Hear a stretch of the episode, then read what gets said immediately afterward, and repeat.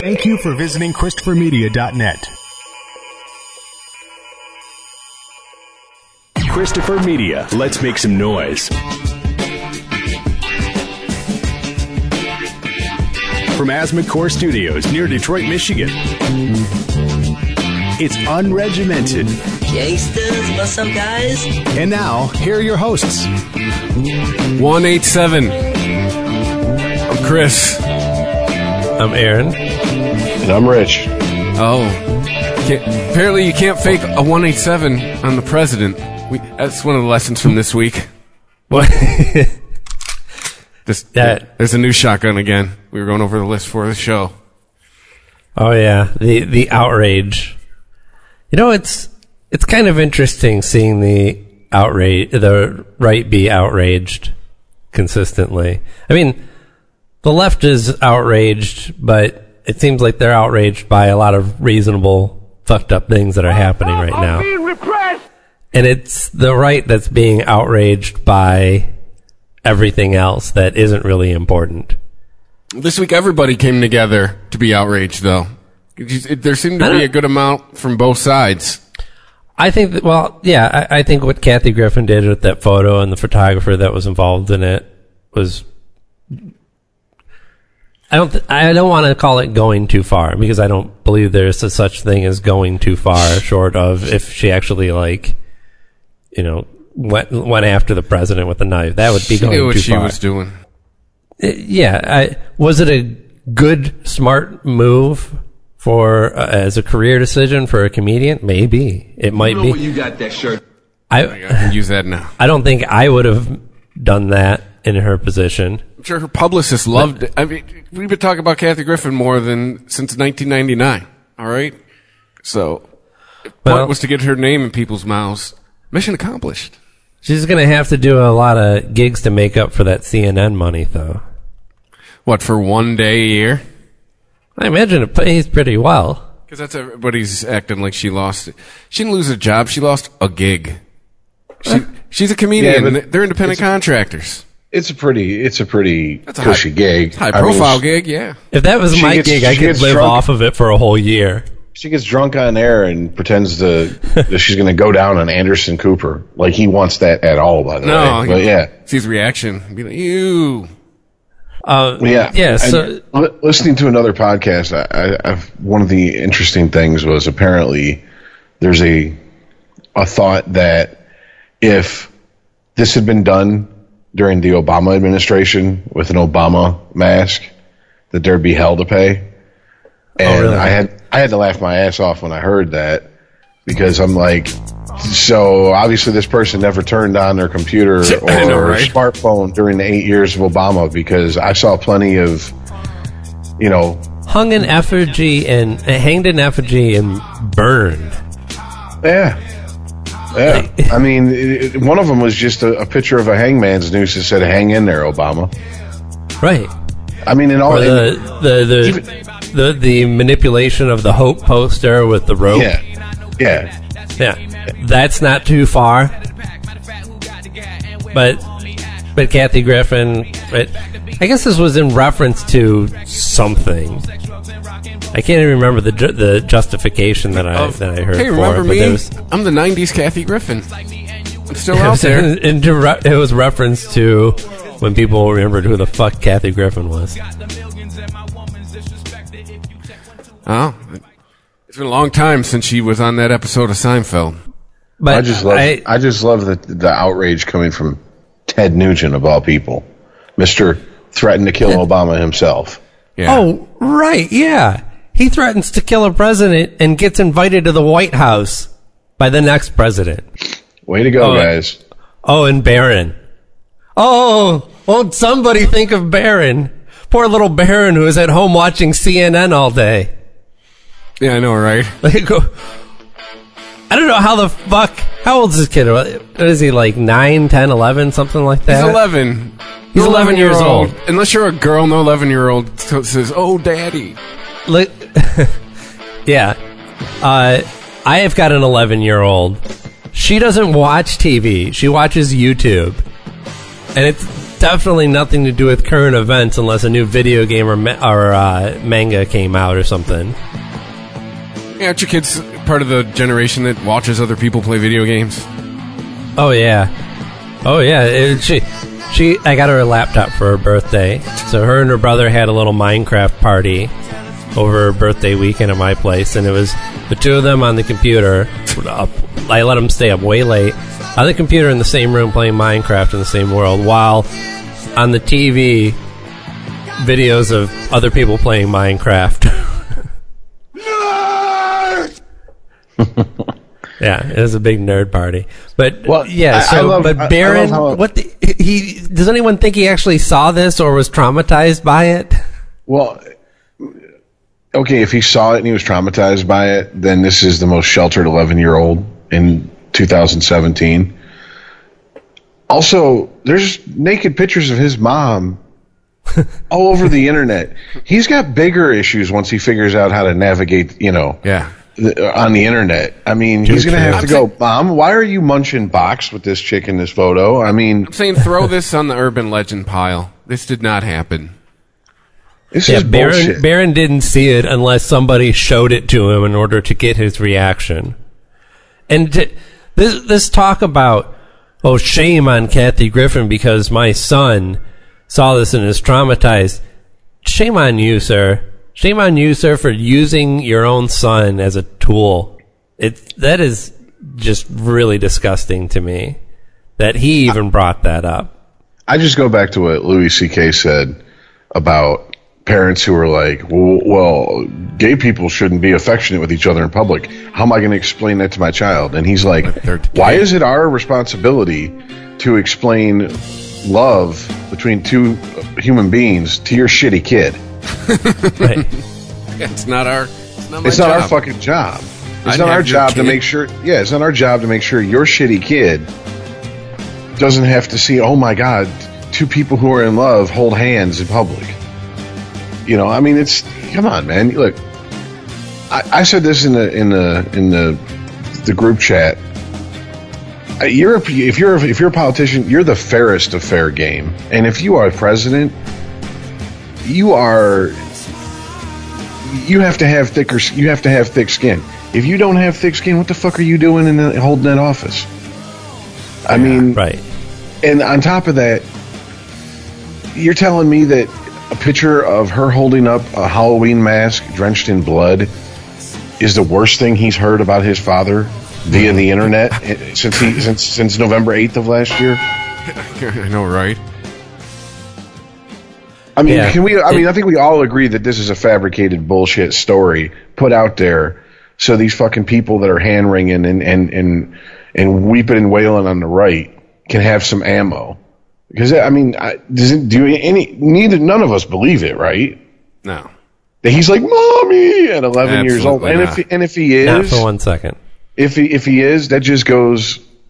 If, If at 11 he- years old he's crying for his mommy, and that's a direct quote, he it goes farther. It just proves my theory that he's somewhere on the spectrum, anyways. So congratulations, guys! You're just making him look bad.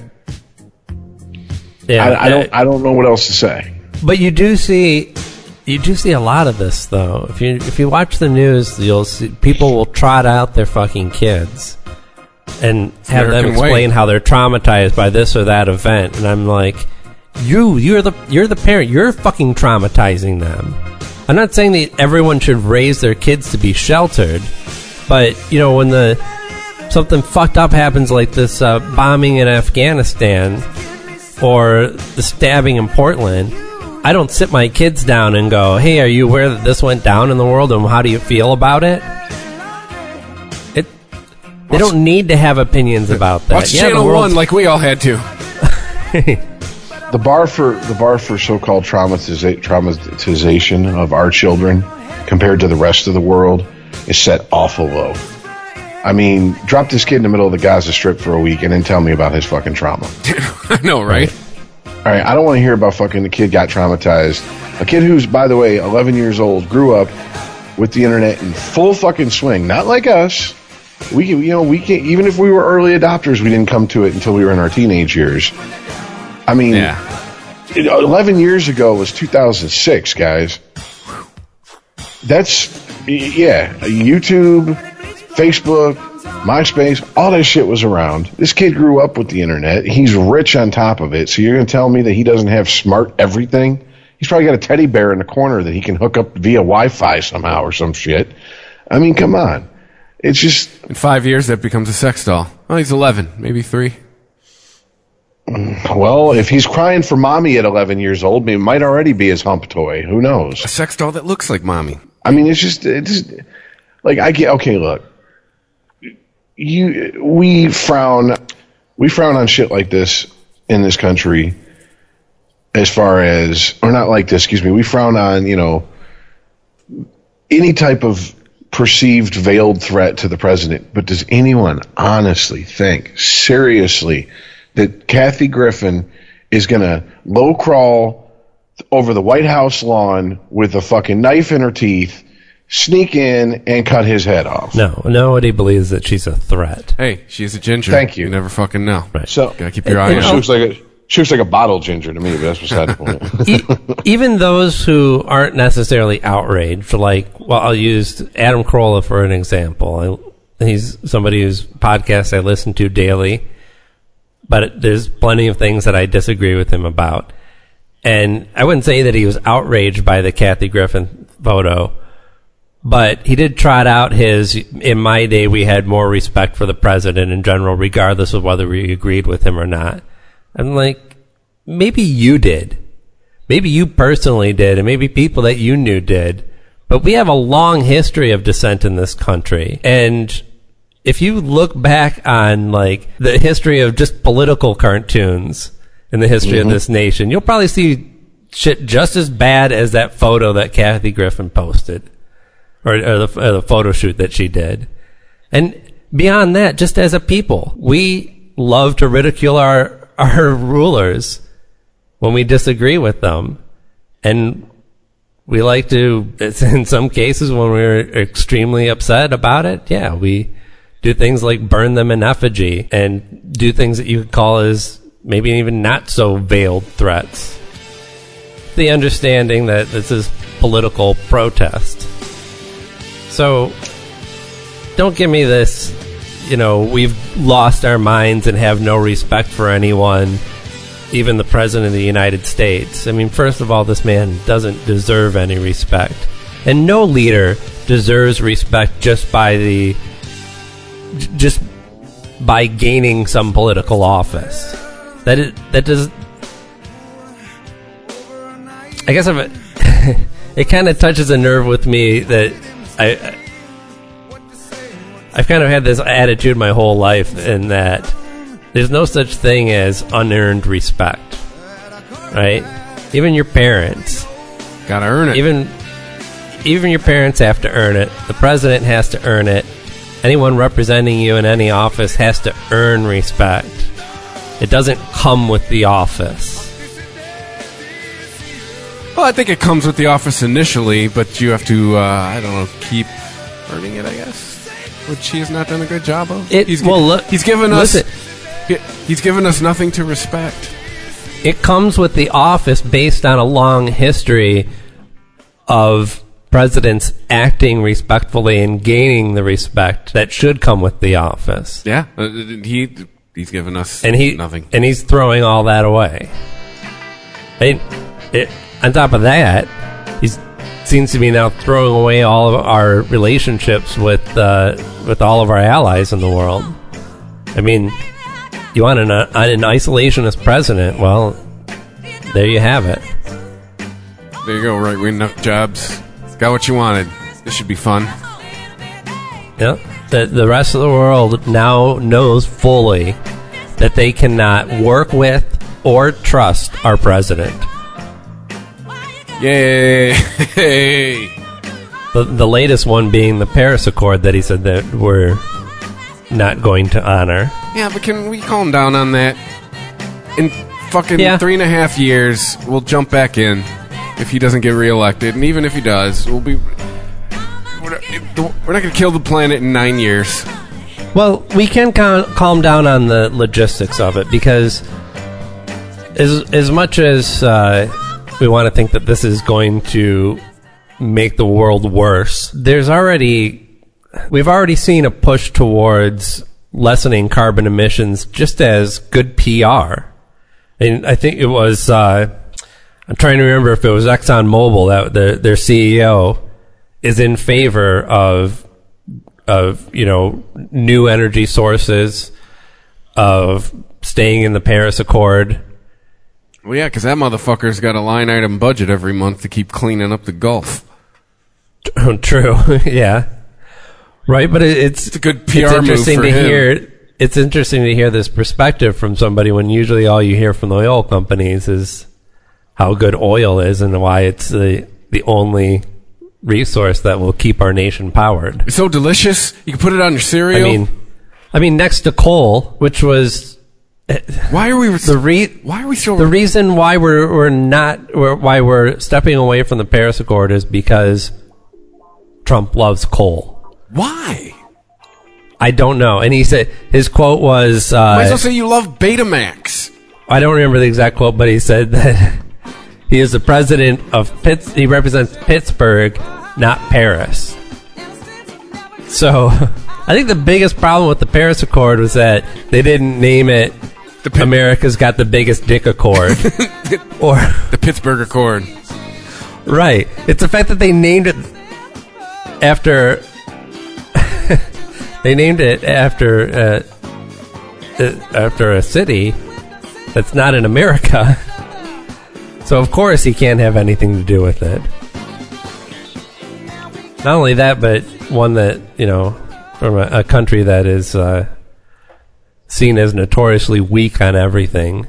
So any alliance, there's still plenty of people that think any alliance we have with France is us aligning with somebody who is weak. Well, to answer your question real quick, at least in, in my opinion, Chris, about why he's so in love with coal, I think it's just as simple as this. It, he feels, I don't, maybe rightfully so, I don't know, that, that, it, that people that make a living from and working in that industry are overlooked.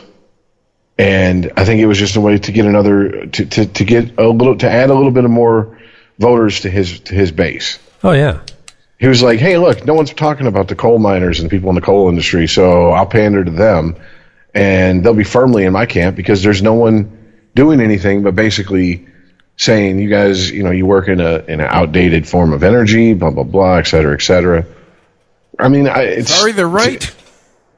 it, it, it, and this this is my cynicism coming through, but it's just I, I there's I don't think there's any fucking real genuine concern about coal miners on his part. no, I mean, everything is booth. everything is cold. And, yeah, everything is cold and calculated. And I mean, it's not just him. Believe me, if it was, uh, you know, Hillary and she was pandering to, you know, one of some little tiny special interest group, I would say the same thing. I mean, like, you really think Hillary gives a fuck about you people? No, she doesn't. She just wants your votes. And then once she's got them, she don't give a fuck about you until it's time to go back on the ca- campaign trail. Mm-hmm. And I mean, I, I think this is his way of, of throwing a bone. Like like like you guys said, we all need to calm down. You, you know that next president, where's some wood to knock on, will not be, will not keep up his policies. Right. Well, yeah, we we do need to calm down because this isn't going to change a whole lot. We're It's a hiccup. It's a it's a it's a hiccup in the in the progression of this shit. It's, it's just uh, argu- a, oh. it, it it may not even be a hiccup, honestly, because the the Paris Agreement that the U.S. signed on to initially is it's a treaty, but there's no penalties for not following it, other than losing face and and ruining relationships with other countries that you signed this agreement with. But it's not like there's well, I don't even know what any other country could do to the U.S. It's not like we, you know, I, I guess there could be sanctions on us that could that could hurt us, Some police in Birkenstock show up. But there's nothing like that built into it. They got hemp cuffs. It is pretty much on our honor to follow this in the first place. So this this stepping away from the Paris Accord is really it's it's not about what it's going to do to our air quality, in my opinion. It's what it, it's about the message that it sends to the rest of the world. I mean, I mean, consider that we are now in a very small club with uh, shit. What were the? There's two other countries that are not in the the Paris Agreement, it's probably like the worst countries. and it was ever. like Nicaragua and Uruguay or something like that. I can't remember. Nicaragua and Syria. Nicaragua and Yeah. Syria. Yeah. Now, actually, Uruguay is kind of progressive country. Um, yeah, Syria and Nicaragua. So good company. Even even even North Korea is down. right. But I mean, I'm seeing What's all this tell you? hyperbole online though of Donald Trump has voted to destroy the planet. Like, really? Four fucking years? Come on now. Like, Yeah. and even if he gets, God help us, two terms, really? In less than a decade, the planet's going to be destroyed. Eh, calm down, everybody. You everybody. know, I'm more concerned when it comes to him destroying the planet. The fact that he has the nuclear codes, Right. like that would. Cons- I I mean, to me, that's a more valid concern than the damage he can do in an eight-year, you know, one like you said, God forbid, presidency. well, I learned so, the other day that you can't set off those codes. You have to get the key out of somebody's chest. There's a guy walking around.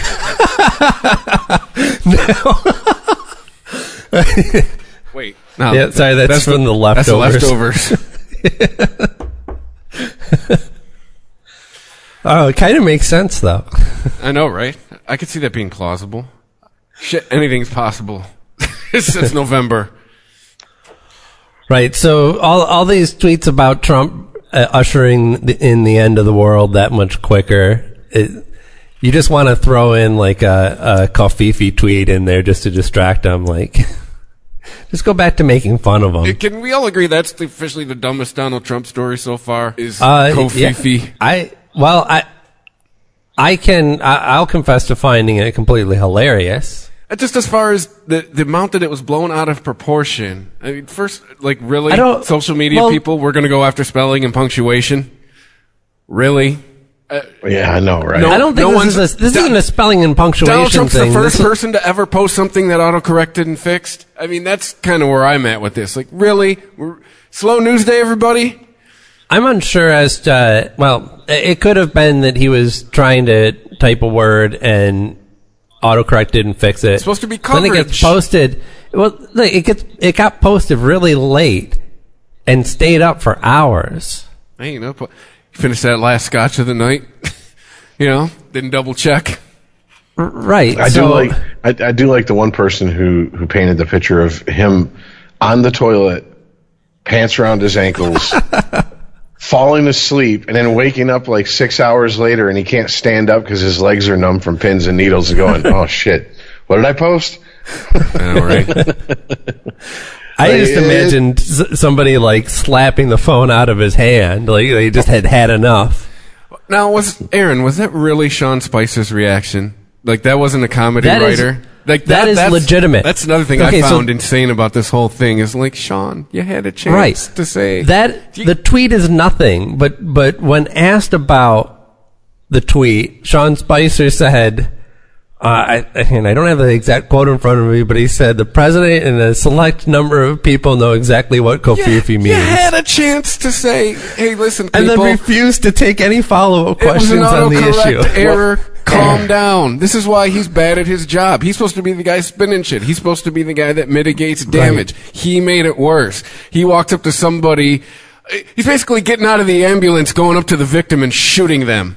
He's making it worse. Right. Oh, hey, oh, a gunshot wound there. Boom. Oh, at here's this, another at one. this point, at this point, I think that the there's people in the Trump administration that are just fucking with Sean Spicer. You know, they they have this tweet. The president fa- fell asleep in the middle of a tweet, and everybody's going nuts about it. What should we do? Well, we could put out a story about how it was just an autocorrect thing, or maybe his account got hacked, or, Or- maybe we could just leave it as is and let Sean Spicer explain it. Just give it to Sean and let him wing it. I know. Let's Sean's give it to Sean. He'll Right, eat Sean- anything. I mean, But, but what does Covfefe mean? Sean, if you don't know, we're certainly not going to tell you. Well, I have to say this: in prison, a fifi is a homemade pocket pussy. So a co-fifi would be what one that's passed around, shared. Right. When when you need a blood test after.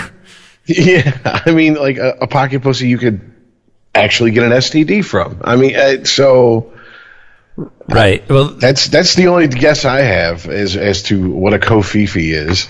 Is, is Covfefe important? Is this a something worth discussing with as much fucked up shit going down No. these days as it is? No, it's it's clearly not, but it's harmless just as well. It's the beach ball. It's the huge beach ball at the at the sports ball game But that, for, that the people in the crowd are all excited about. But you know, But for all of- bapping Uh, around. It's the inflatable dick with Drew Blows written on the side. It's, it's more of that than the beach for all ball. of you people Right. that sit there and talk about how Donald Trump is out of his mind when he talks about there's a fucking witch hunt against him.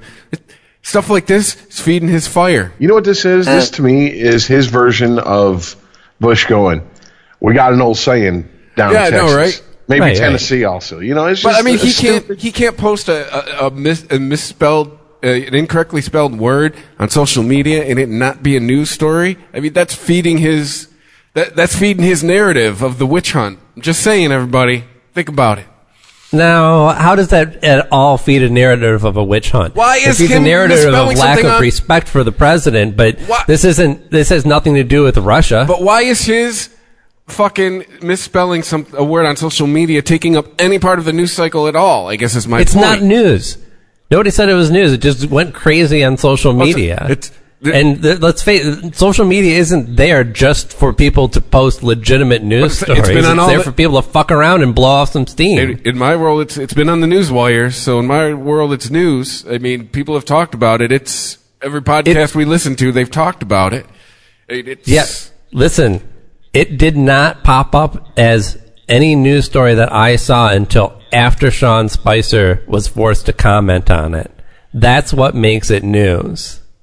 The fact that Sean Spicer actually had to get up and, and try to rationalize something that everybody knew was just a fucked up social media whoopsie that everybody's done at one point or another and no big deal. But when you, when it's just one more thing that this administration can't even be straight with us on, yeah, I think that warrants a news story. that part I agree. But I mean, I guess I heard about it before Sean Spicer. That's what bugs me about it. Is Well, yeah, it was all over. Any if, well, it was all over Twitter right away. I saw it popping up on Facebook a couple days after, but immediately there was a an entry in the Urban Dictionary. Somebody uh, bought the domain Covfefe. exactly. Everybody had a meme on it. My favorite one being uh, the one of the agent Dale Cooper doppelganger from Twin Peaks with his tie wrapped over his head. but um, yeah, no, it's not important. You're right, but it was funny as fuck. It's just Sean. How does that guy still have his job? I don't Like- like. We we- we're still hearing rumors about how his job is tenuous, but I think Should we have the only thing that that's keeping him in this position is the fact that Trump's more incompetent than him?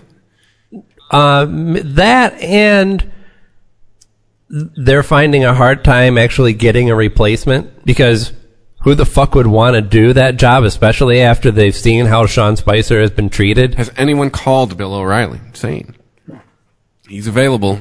Hannity might be available soon too. You can't do that in a podcast at the same time.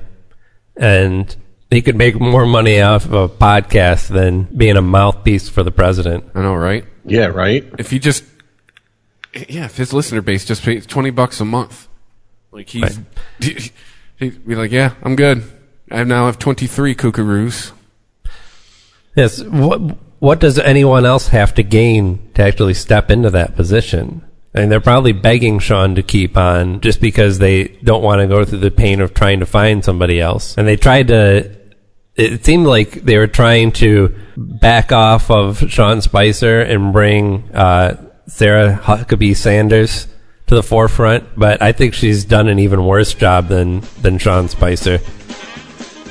What happened to that Guilfoyle chick? I want to have a press secretary named Guilfoyle. All right. All right. So that was the dumb. New- Is that all the dumb news of the week? We start moving into more Well, serious some of the territory. dumber. That's some of the dumber shit.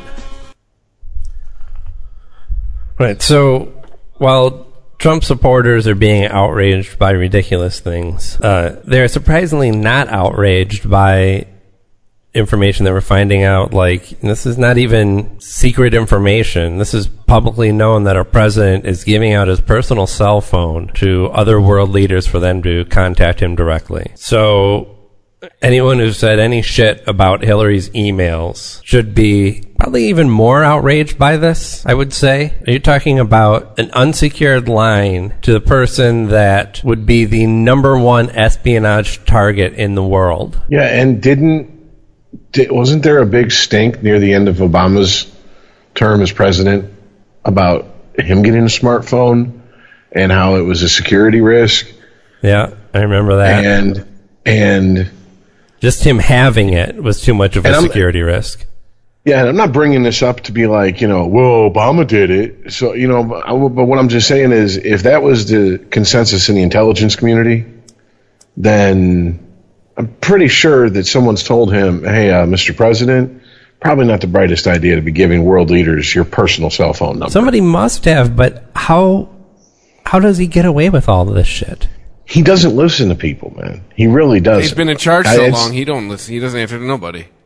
Exactly. He is he's the ultimate my way or the highway boss. And now he's in the ultimate job for that because he everybody just the fact that you can't just go, "Hey, dipshit, what are you doing?" You have to go, um, Mr. President. Um, do you really think it's smart for you to do just, just, just? You can't speak plainly to him because of his position.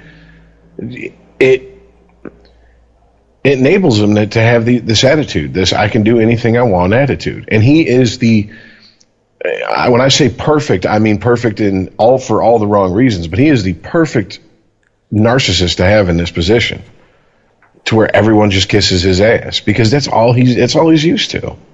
I, I mean, it's it's to me, it's not it's not much more complicated than that.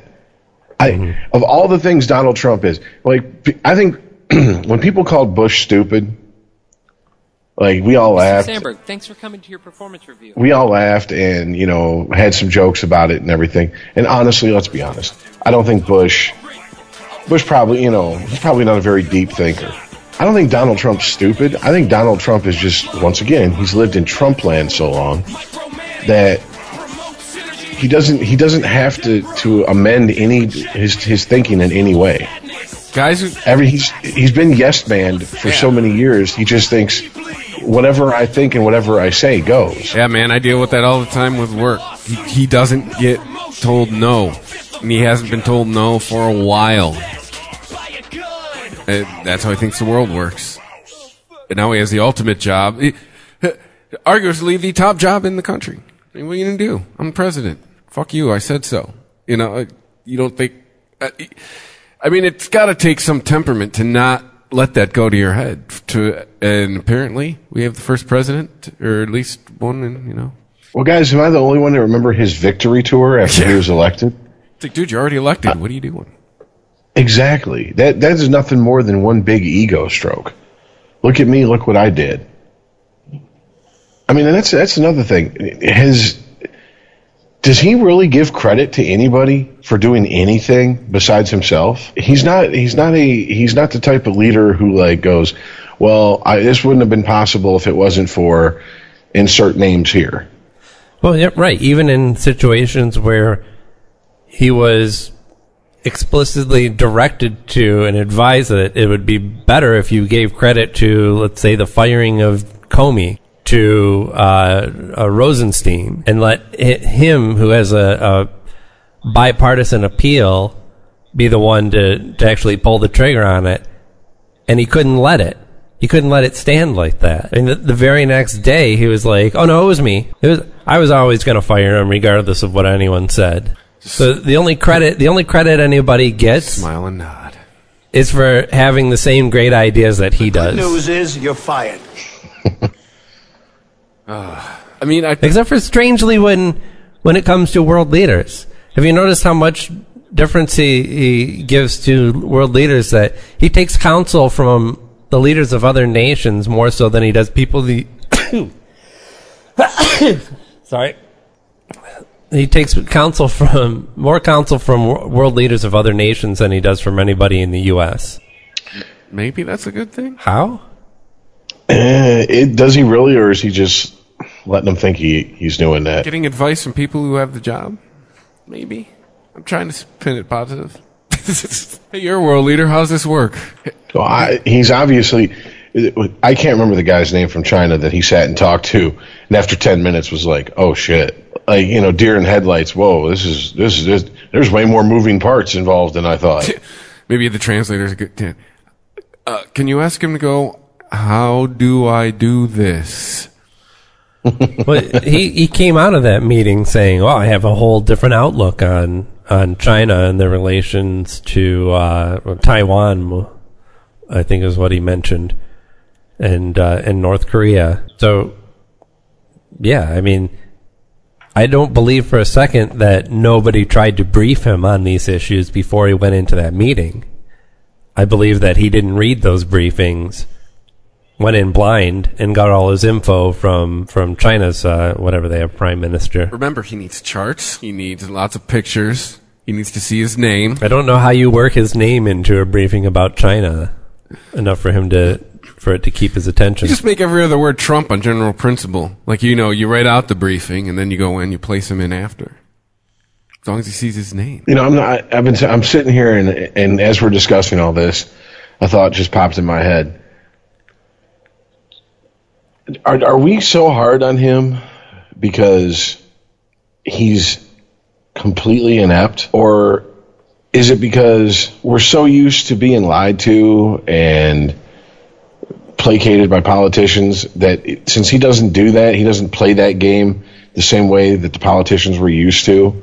It's just jarring to it. And when I say us, I mean like you know, not just us. Royal us. Yes, yes. Uh, because like, Well, yeah. I don't know.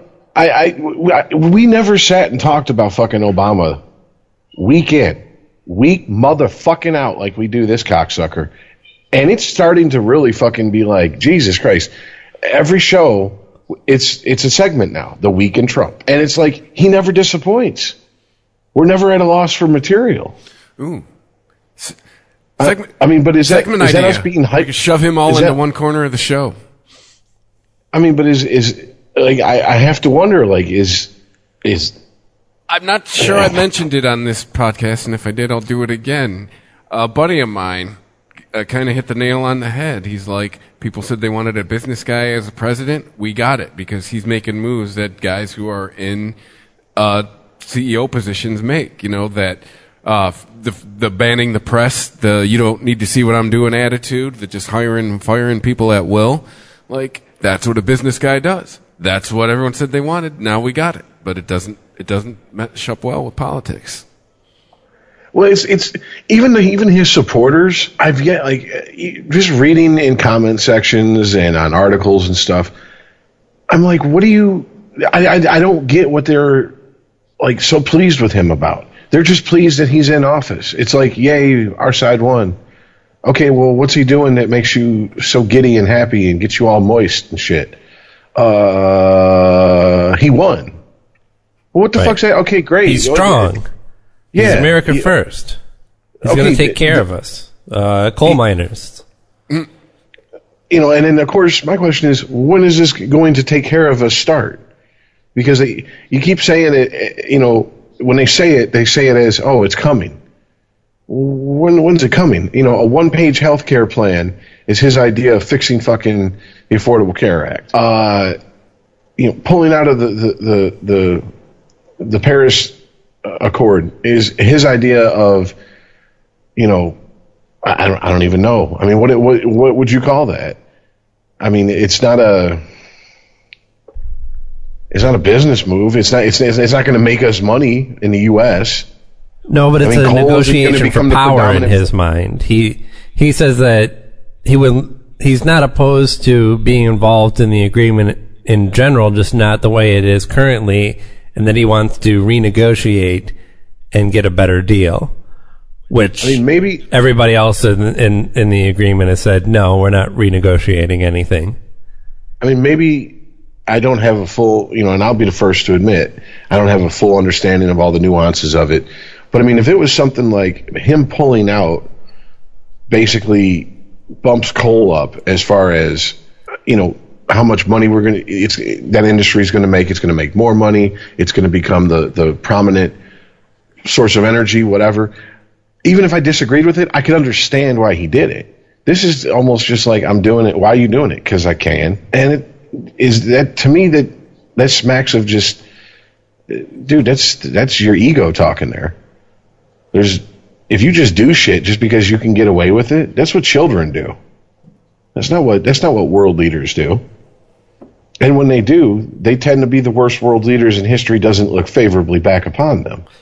Right, but it, it is clear that Trump has core supporters that are just unshakable. Is Oh, definitely. The Th- true believer I- Kool Aid drinkers, yeah. right this idea that you know, well, the, these people put him in office to accomplish a certain thing. No, they wanted him in office because of his personality, and that's all that they're really concerned about. You know, Ann, Ann Coulter has been tweeting regularly about uh, about the lack of progress on the border wall. Good. And she and she gets told to shut the fuck up. She gets told by diehard Trump supporters that she needs to support our president and that he will get to it and that even if it doesn't happen, what about the invisible wall that's being created by policies that has uh, immigration at its lowest point in forever, even though it was at net zero when Trump got into office. But And this is Ann Coulter, ladies and gentlemen. The woman who did everything but hike her dress up on national TV, pull her panties down, spread her ass cheeks, and say, Come on in, raw, Donald. I mean, for his supporters to be like, Shut up, bitch. You need to shut up and support our president.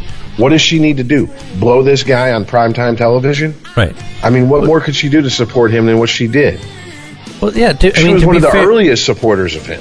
Yeah, and to be fair to Ann Coulter, she's doing what most reasonable people do.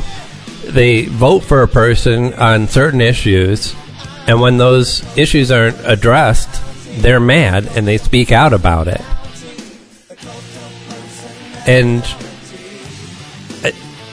to me, I think it's revealing that the Trump voter isn't really concerned about issues or change. They're concerned about attitude, about appearance. He's a straight talker. That's there you go. That's that's what I was getting at. I mean, even even when Obama was in office and his his detractors were like, they they and they could sit there and go, well, he's trying to change us from, you know, a republic to a socialist country, or you know, a democratic country to a socialist country, and, and, and get rid of capitalism, and like they And he's, yeah, he's anti-capitalist. He's weak. He's a globalist.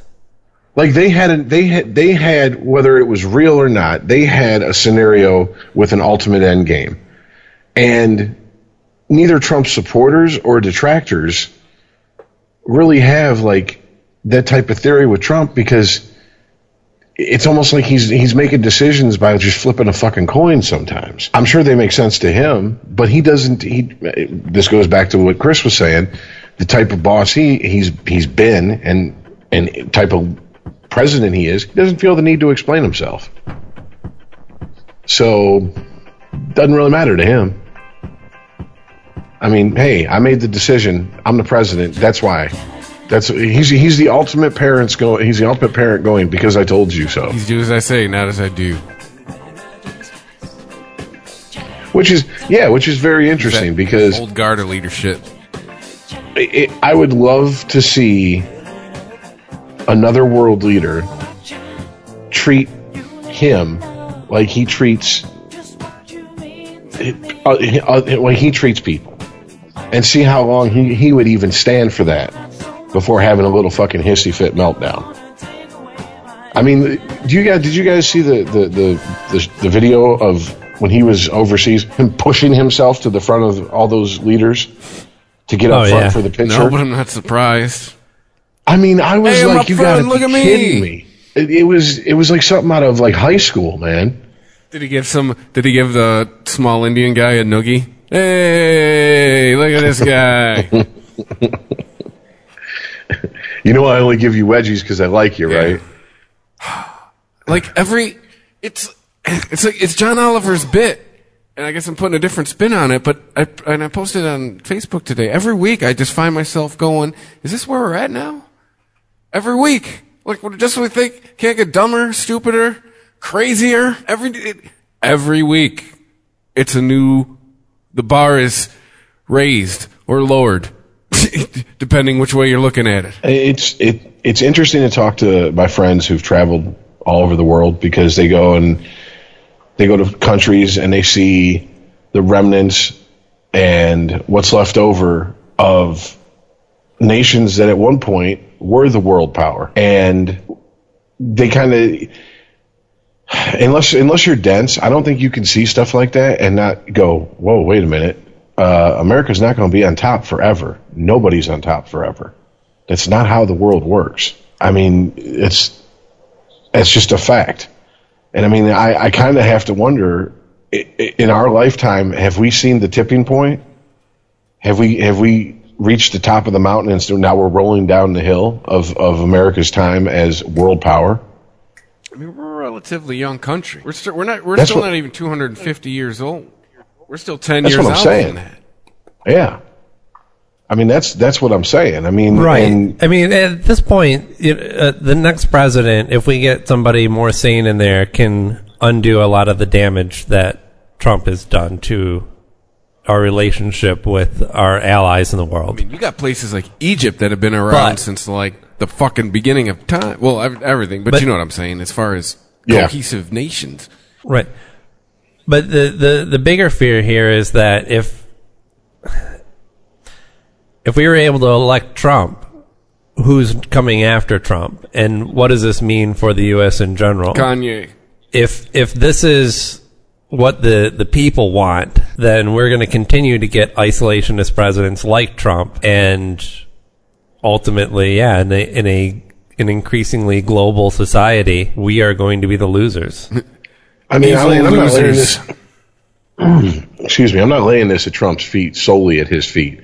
I mean, I, I, Well, there's plenty of people who put him there that that have the same mindset.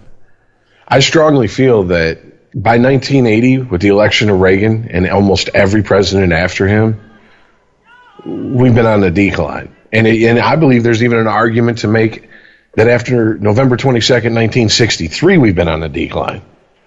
Because that was the last time we had a president that basically told the powers that be around him, go fuck yourself, and look what happened to him. You know, he didn't want to go into Vietnam. He wasn't going to fucking risk a war with Russia over the Bay of Pigs. He did a lot. If you look back at, at his presidency, because he was because Kennedy was assassinated, and history we have a tendency to make angels or death makes angels of us all. Yeah, Kennedy had his fuck ups and his bullshit. No, I oh, I got back pain unless I get some pussy today or whatever the fuck. But honestly, the guy was the guy was willing to shake shake shit up to the point where the military, the FBI, the CIA were all going, "Whoa, wait a minute, hold on a sec. This this isn't the status quo here." It's like he's the. He, I think he's honestly he listened to Eisenhower's address of the nation, his last address to the nation, and heard that you know, hey, look, you got to we have to be vigilant. We have to beware of the military industrial industrial complex. We have, I mean, Right. all the warnings that Eisenhower gave, Kennedy seemed to take to heart. And then when he was assassinated, who did we get? We got LBJ who played ball for a little bit, and we got Nixon, and we got the clusterfuck of of, of Ford and uh, Carter. You know, yeah, and then here comes Reagan, and with Reagan, it's not just any one thing. I mean, it's a, a whole fucking plethora of shit that he set in motion. Ramped up the drug war. We went from 300,000 people incarcerated in this country to now we have two and a half million, and that's a conservative Whoa. estimate right now. Yeah, and What? that that uh, Reagan era mentality is coming back under Sessions. Exactly. And let's be honest here. We really haven't had a, a, a strong, like a strong, classically liberal president in a, since Reagan. We've, I mean, we've you had say people that yeah they knew how to play the game. You Yeah. think you think so? If I if I reading you correctly on this, I mean JFK was taken out essentially because he had too much power. Well, I mean, I'm not Like getting that- off that on was some the- I think that was shit. the- No, he threat. told too much people. He told too many people to fuck off. Like as far he, he didn't want to. Well, he didn't play well, ball. right. Like Bay of Pigs. There's a lot of people that wanted to see Bay of Pigs happen. Just uh, well, military industrial complex. Back to that conversation. Like he Right, but- he ruffled a, a few feathers over that. Right. So, but that's how if you were in that position of, you know, maybe you're in his cabinet and you're not agreeing with the decisions that he's making. That's the justification that you would use is say, well, the president has, t- he's too powerful. You know, we have, we need to, they, under the, the guise of checks and balances, what they're really talking about is status quo. Yeah. Exactly. I mean, think about it. If if Nixon hadn't been taken down, history would be obviously completely different. But I mean, that was like the the last little blip when when when Nixon went down and Ford was president, and we had Carter for those four years. That was like the last blip of the the the U.S. not being the U.S. it's been since 1980. I mean, you know, Reagan come in, okay, we need an enemy constantly. So our new enemy is we're going to refocus. We're not new enemy because it, it was an old enemy, you know, McCarthyism. We're going to go back and look at the okay, look, the communists are the bad guys. The communists are the bad guys. All right. By the end of the 80s, they've pretty much been regulated to the boogeyman and the stories that you know you told your kid if you if you're bad, the communists will come get you type shit.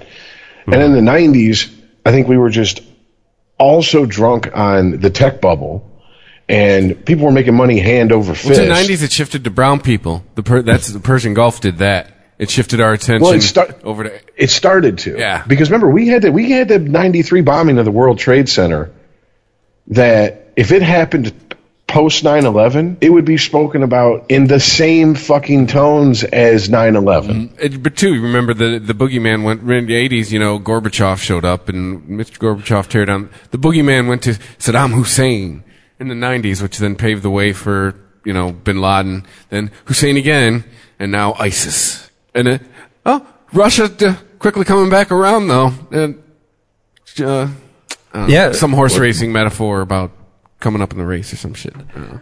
John John McCain, the the only Republican that seems willing to speak directly against Trump's policies, said that he believes that Putin is a, a bigger threat, that Russia and and Putin in in charge of Russia is a bigger threat to the U.S. than ISIS is by far. At this point, can you argue with them? I mean, they're they've No. shown they're willing to meddle to try to sway and succeed here in America. I would say elections in foreign countries. What what? How can you hijack a country's fucking from the inside out more than that? I mean, unless unless you're like you know the Manchurian Candidate is is a documentary and not a fucking fictional movie. There's really no other way. I mean, idiocracy. like I said, battling it like out I said, when when when people started saying, well, you know, Russia released, you know, they hacked the, they hacked the, the DNC's emails and they released them, and people were laughing, ha ha ha ha. And then the shit happened during France's election. I stopped laughing. I was like, okay, there's more to this. And mm-hmm. like I said in the, in the private chat, first time everybody laughs, second time people stop laughing. The next time it happens, that's a pattern. That is a pattern of behavior that has been set and it, and they're blatant about it. It's not even. It's almost like we're not going to take credit for it, but we're not going to deny it. And they got that little grin on their face when they say it. Well, yeah, uh, Putin did come out this week and publicly say that the idea that that this misinformation campaign from Russia, the fact that it had anything to do with the directive coming from the Kremlin was laughable. And so, while he didn't deny that it was happening in his mind, or not in his mind, in his words, it is just uh, overly patriotic citizens of Russia He's trying to hide in that are- plain sight. That's what he's that are trying to do right upon there. themselves. He's trying to fucking hide in plain sight. What? What? What do you mean? No, Right. That's people. They love. Right. They love it here so much. They Well, would do that for interesting, this like- country. if if our president was put in a position of denying something like that, uh, he would he would usually be fed some lines of how like he has to decry this behavior. You know, this is a, a abhorrent behavior, and we respect uh, election processes around the world and would never dare to to influence them. And we're, Putin- we're and going Putin's to just find like, yeah, people. Russians are trying to fuck shit up, but don't look at me. None of this shit came from me. Yeah, I didn't. I didn't. I doesn't never even- sent a memo out saying go get go do Uh, this. it- Right. Does this boil but down to say Putin gave, don't go do it either. Does, this- Yeah, does this boil down to Putin gave the Shaggy defense? W- Wasn't me? He, like he's in charge. He's in charge of the Kremlin, right? Yeah. One, one me. Yeah.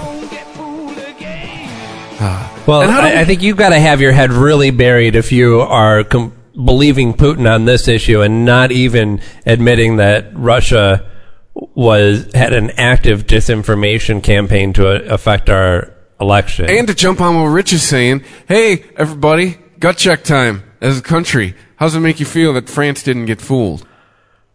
yeah, Yeah, those those those those uh, snail eating fucking frogs that you all hate because they're, they're, around they're white flag, your baguettes, white flag waving, wearing your berets, riding your bike, stringing your wine, not showering, Yeah, yeah. Being ru- Yeah, being rude those- to us. Those those pussies that, that everyone on the right wing. Those pussies on the right wing, according to the right wing, that you know wave a white flag anytime someone raises their voice a couple decibels. Yeah, well, they they might be pussies, but they're smart enough not to fall for this bullshit.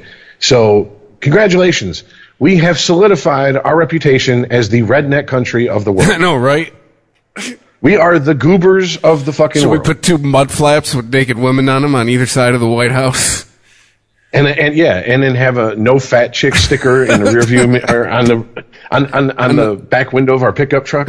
right. well, all the the leaks coming out about the Russia investigation this week, I I couldn't even keep up with all of them. No, fucking. They- Right after we stopped infor- recording last week, wasn't it? They found out about the back channel that Kushner wanted.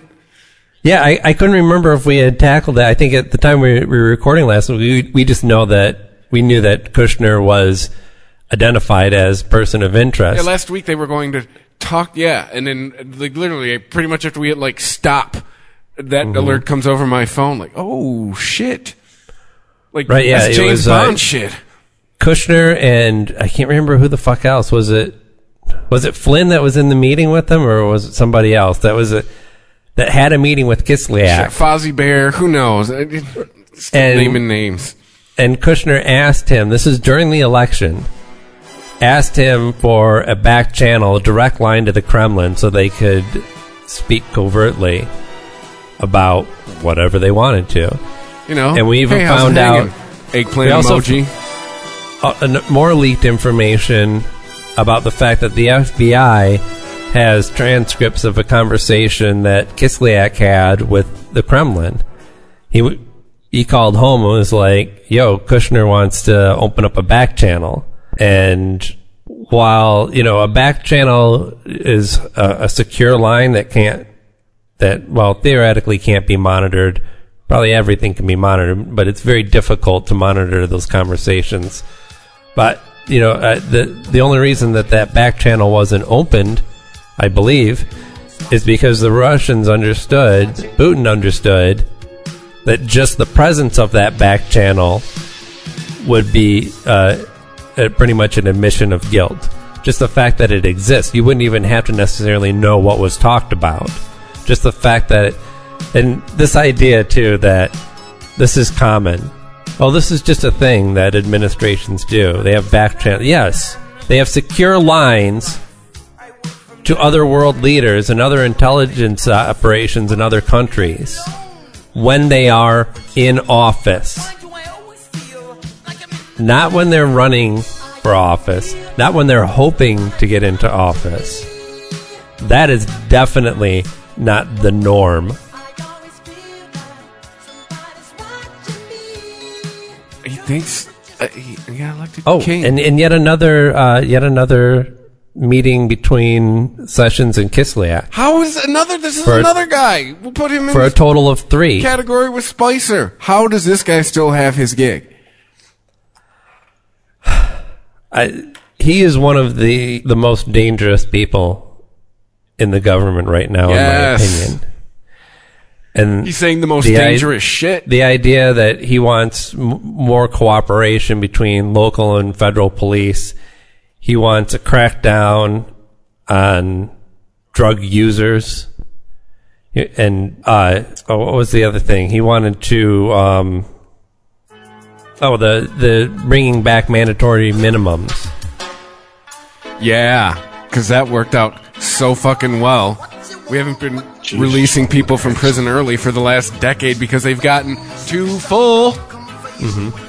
And Yeah, and it- we're not releasing the nonviolent drug offenders or the people who were moving serious weight without committing violent crimes. No, no, we're releasing violent criminals because mandatory minimums you have to serve the mandatory minimum.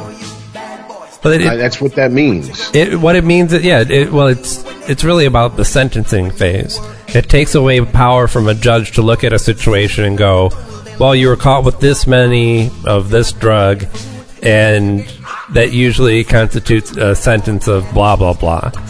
But since you know this is your first time, uh, you know maybe the judge believes some story about how this was all personal use or something, or or for whatever reason the judge wants to decide that he wants to be lenient with mandatory minimum sentencing in place, he doesn't have that option. If the person's found guilty, they receive at least X amount of years, no question. And so, yeah, it it, it just packs even fuller our already overcrowded prison system. How long until put- we're back to a the lot of 100 people- to 1? How back how long until we're back to the 100 to 1 uh, uh, standard? To where to do the same amount of time that you get caught with 1 gram of rock cocaine, Right. You you have to have 100 grams of powder. Like, you know, bullshit like that. So basic I mean cuz let's be let's just let's just cut the bullshit. The the war on drugs is basically a war on fucking poor people and a war on minorities. You anyone who disagrees with that, go to prisons and take a look. Take a look. See who's in there. I mean, it, it, even even our own statistics that the government puts out, their own statistics. This isn't from an independent source or a source who who might be like pro legalization or Rich, whatever. if they weren't say- committing more crimes, then they wouldn't. There wouldn't be more brown and black people in jail. And that's what I'm getting at. The sentencing for white offenders It's laughable. is a pittance compared to the sentencing of black and Hispanic offenders when it comes to to drug crimes. And people can, you know, I've heard people even argue this. They say, "Well, it's because." You know, when you if you get put on probation, probation costs money. If you can't afford probation, you can't afford all the fees and shit they, they throw on you, then they're going to throw you in jail. Okay, well, do you not see the problem here? The problem isn't mm-hmm. that well we need these people to be to start paying fees. The problem is we need to stop locking people up over an issue that is not until you commit a crime on drugs and a crime that has a victim, Yeah. it is a health issue. right. Okay, you are. Oh, and and spare me the bullshit of oh well, somebody you know somebody died in South America to get that cocaine made, so the person who snorts it is implicit in that person's death. Really, How many people died to put that diamond on your fucking finger? They, oh my god! Don't Cry get me me a started fucking river. Don't get me started on that because that's something that I've gotten into quite a few arguments with women over the years who, it's the same, the same type of people who go, well, I wear fur, but they're humanely killed. Really? What's humanely killed? Yeah. Uh, how, how, because I'm going to kill you that way as soon as you tell me what humanely killed is. So you tell me the most humane way for you to go. It's like too. It's it's like that stuff like Chipotle tries to do with you know how their beef and chicken and pork are raised. Like, man, it, it all ends up on my plate, doesn't it? Like, what is? That's always kind of been my attitude on that. Like, really? Like, you- you're still raising it to kill it, mm, feed me. So I'm with you there. it, it, the fact that we are regressing as far as our our, our current administration when it mm-hmm. comes to drug laws and shit should scare the shit out of everybody because right now we are in the grips of one of the worst heroin epidemics in a lot of parts of this country that we've seen so far. People are dropping like fucking flies. D- dealers are fucking cutting shit with fentanyl, and people are just fucking falling out left and right. This is this is this is not Where do- this is not something that we can stop by locking people up. What we need to do, honest, it's not popular. Might even get fucking told. I don't know what I'm talking about by either one of you guys, but what we really need to do is legalize this shit, regulate it, and make sure that there's fucking not poison going into people's fucking systems. Yes, because no, I'm, two I'm most 100% with you. the two most deadly drugs are legal alcohol and tobacco. More people die from alcohol and tobacco and the fuckery that, it, that is a byproduct of ingesting those things Portugal than has have ever died from, from, from, from marijuana, ecstasy. I I mean, it- Portugal has everything Mushrooms. legal. How often you hear about Portugal in the news? You don't. You know. Well, you know, it's it's amazing. They, there was just a, uh, uh, they come from Ra- Rave Safe or Dance Safe. I can't remember the, the exact name of the the advocacy group, but you know the dan- the dangerous party drugs, and it was fucking amazing. What was at the top of the list? Alcohol and tobacco, and then it was prescription pills. Wow! So the the three things two two that are legal if you're over a certain age, and one is legal if you can talk your doctor into giving it to you. And hey, if you if you can't talk your doctor into giving it to you, you just go doctor shop until you find one that doesn't give a fuck as long as you hand them the cash. Uh, the, the, Well, the other, and we're, we're and we're not worried about those. well, the other, the, the other side of the heroin epidemic that we talk about all the time on the Weasel podcast, available here on ChristopherMedia.net and iTunes, is they start at the doctor's office, which you're just saying, Rich. Most of these people start at the doctor's office, and eventually it becomes cheaper than getting their script refilled all the time. I, I have a buddy who I was in a band with, and that's exactly what happened. He had major back surgery. He was in traction for six months. After the six months, they cut him cold turkey off of his painkillers. He went to the street and started buying painkillers, and damn near went broke until someone said, "Hey man, why are you wasting all these money on these pills and you're eating them by the handful? Just buy some fucking raw and snort it."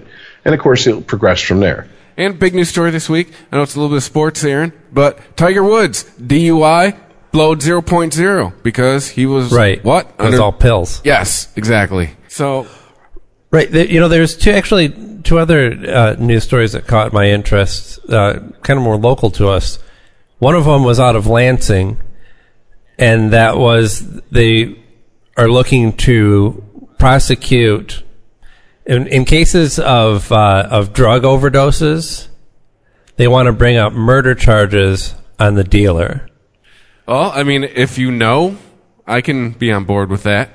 If you know it's bad shit, Can I can I just can, I, Isn't can I say something that I don't think anyone has brought in court, up isn't that intent always the big thing? One of the big things. Okay, but Right. if you are so selling the a, intent? Well, if you if you are selling a product mm-hmm. and your livelihood rests on repeat business, which is what drug dealers' livelihoods depend on, why the fuck would you knowingly sell a product that's killing your own customers? Exactly. agreed, Oh, also, well, I mean, if it was cut with something that would intentionally poison more so than the normal drugs that they get, that would poison the user, I'd say maybe you'd have a case. But Well, even if you don't know, someone down the line knew. So I guess that's the person that you should. But go that's how we. But that's how we ended up with these draconian fucking sentencing guidelines because they thought, well, if we catch the lower, the lower end dealers and we threaten them with 20 years, they'll roll on the higher end guys.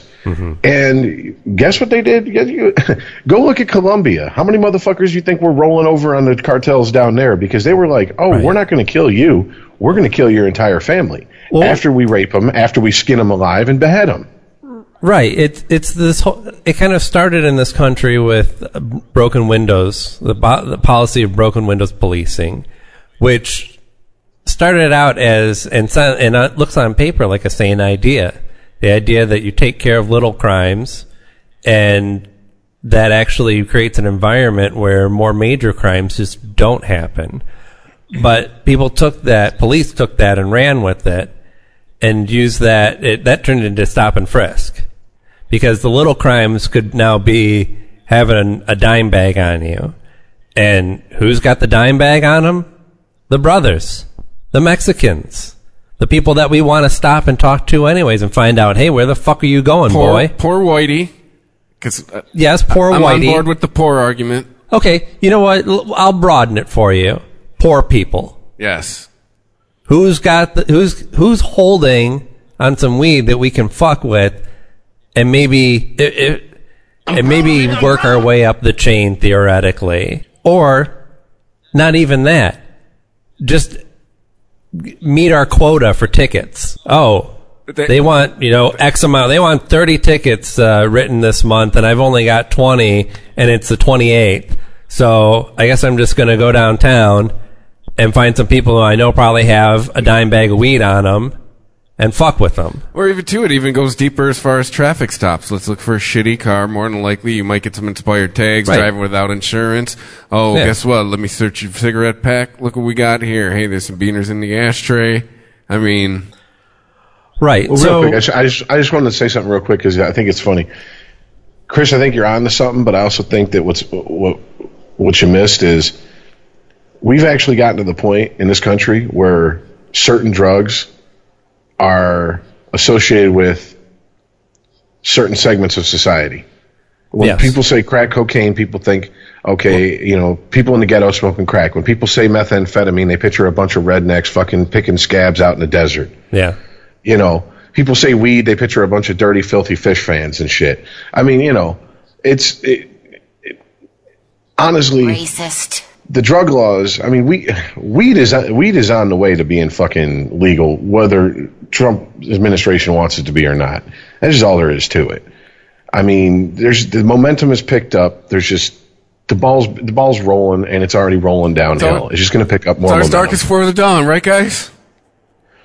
But I mean, if you think about it, it you know, like shit like heroin, coke, all that. Yeah, th- these are not drugs that I would consider recreational drugs.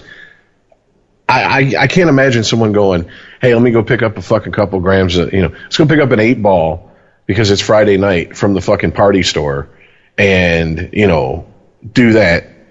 But still, it's like, how do I explain this?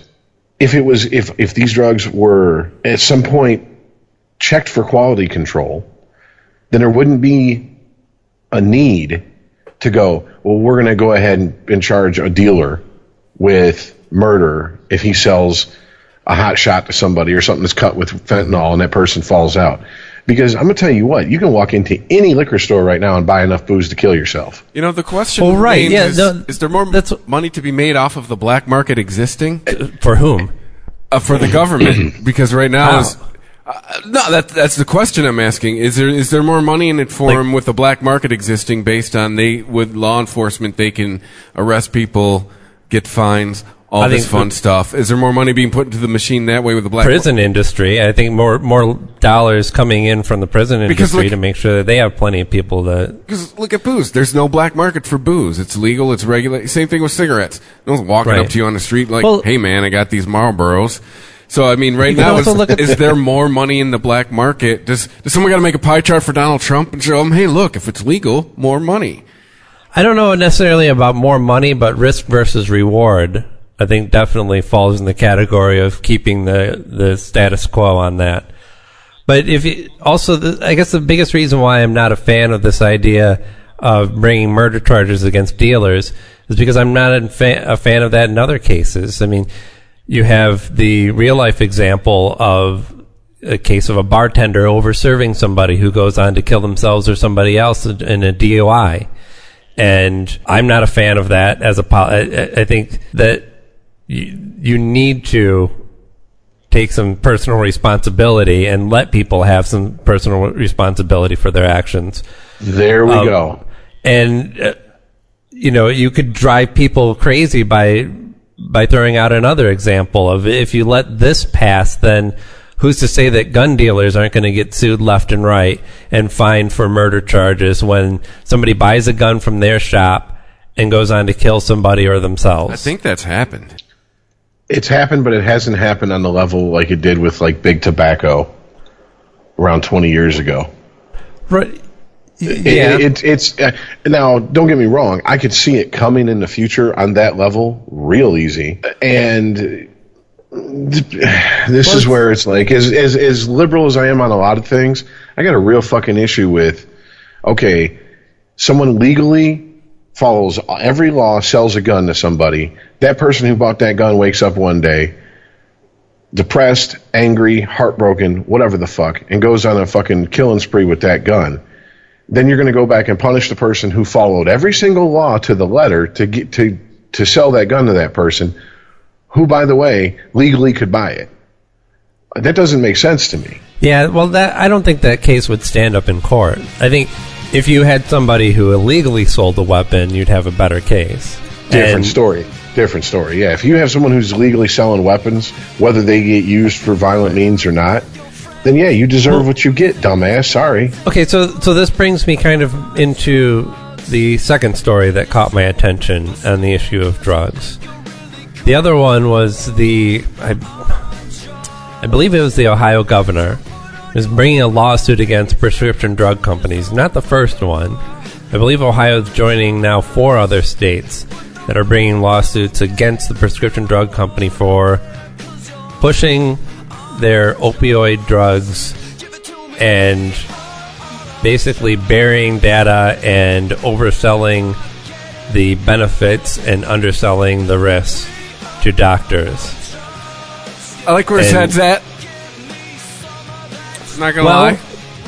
You know, this is the the fact that this has been done successfully I, by states against big tobacco is kind of a scary precedent for the uh, for the uh, pharmaceutical companies. I think there is history there. What that we could call you on poisoning our the population. It's, fin- Yeah. it's finally allowed. Right. But then the so I understand it from that aspect. I'm I'm hesitant of it for kind of the same reason why I'm against the uh, murder charges on drug dealers is because there should be some personal responsibility involved in here and in this case it's the doctors in my opinion because The pimps. you know, it, if you don't understand by now that drug companies sometimes manipulate data and o- and oversell their product, and you just take everything at face value with a buttload of free samples and some pens, you're not a very competent doctor. And I'm certainly not a doctor, but any doctor that I've heard from or talked to, they talk about their uh, when they talk about their profession, it's about this, especially now more than ever, it's a state of constant learning, right? You have to keep up on. There's constantly new technology, new procedures, and even just new ways of, of handling patients. And and that process never really stops for somebody in that position. It's imagine an auto mechanic, you know. Back in the day, an auto mechanic could work on just about any car with a basic knowledge of how all cars work. And now you have specialty mechanics that just work on hybrids because it's a totally different knowledge set. You have specialized mechanics now. You have more specialized doctors than ever, more specialists than general practitioners. So, this idea that uh, you know the, these doctors are are not being are not the ones being held more responsible for writing out too many prescriptions and believing what the pharmaceuticals are, uh, companies are, are telling them doesn't really sit well with me. I think the pharmaceutical companies definitely have responsibility in this, though. I just don't know if they have the lion's share of it. You know, I think it's it's I think it's uh, systemic. I think it's doc. I think they're working together. You don't think there's any kickback from any of these drug companies if you Oh, prescribe sure. my medicine more this month than my competitors? Hey, um, that It may not be a direct payoff, but hey, guess we're coming to town. We're taking you out to dinner. We're gonna Oh, right. we're gonna buy this. Uh, we're gonna buy your tongue depressors next period. You know that kind of shit. Right. So we already, we, I think we understand that we have kind of a, a fucked up and corrupt system when it comes to healthcare in general in this country. I know. I've always been. I've been screaming since 2012. Not to get into discussion about the the uh, ACHA or whatever the acronym is, but I've been screaming Yeah. since we we're reforming the wrong part. We're reforming the wrong thing. Well, right. I mean, there's a lot of talk early on in Obama's plan about what we were going to do with pharmaceutical companies, and the end result was like, uh, I guess nothing. We should stop gouging in the industry. That's the problem. Like, the, it's the only, like, I've said this before. If the guy in the corner starts charging $10 for gas, guess who goes out of business? And guess who'll have like 800 fucking state and federal agencies Right. coming to him and going, what the fuck are you doing? But some care in the health industry, whatever. It's $32 a bottle of Tylenol, fucking $50 for a box of Band-Aids. Why the fuck is that shit allowed? Right. I mean, for in general, I'm for smaller government, but I would like to see more oversight when it comes to pharmaceutical pharmaceutical companies and more control over pricing, even if it has to be subsidized by our tax dollars, because it's another one of those things that's an investment that pays dividends. Why does it cost me ten thousand dollars? No, is it ten? Maybe it's like two thousand dollars if if for fucking two hours in the emergency room. Why is that allowed? Yeah.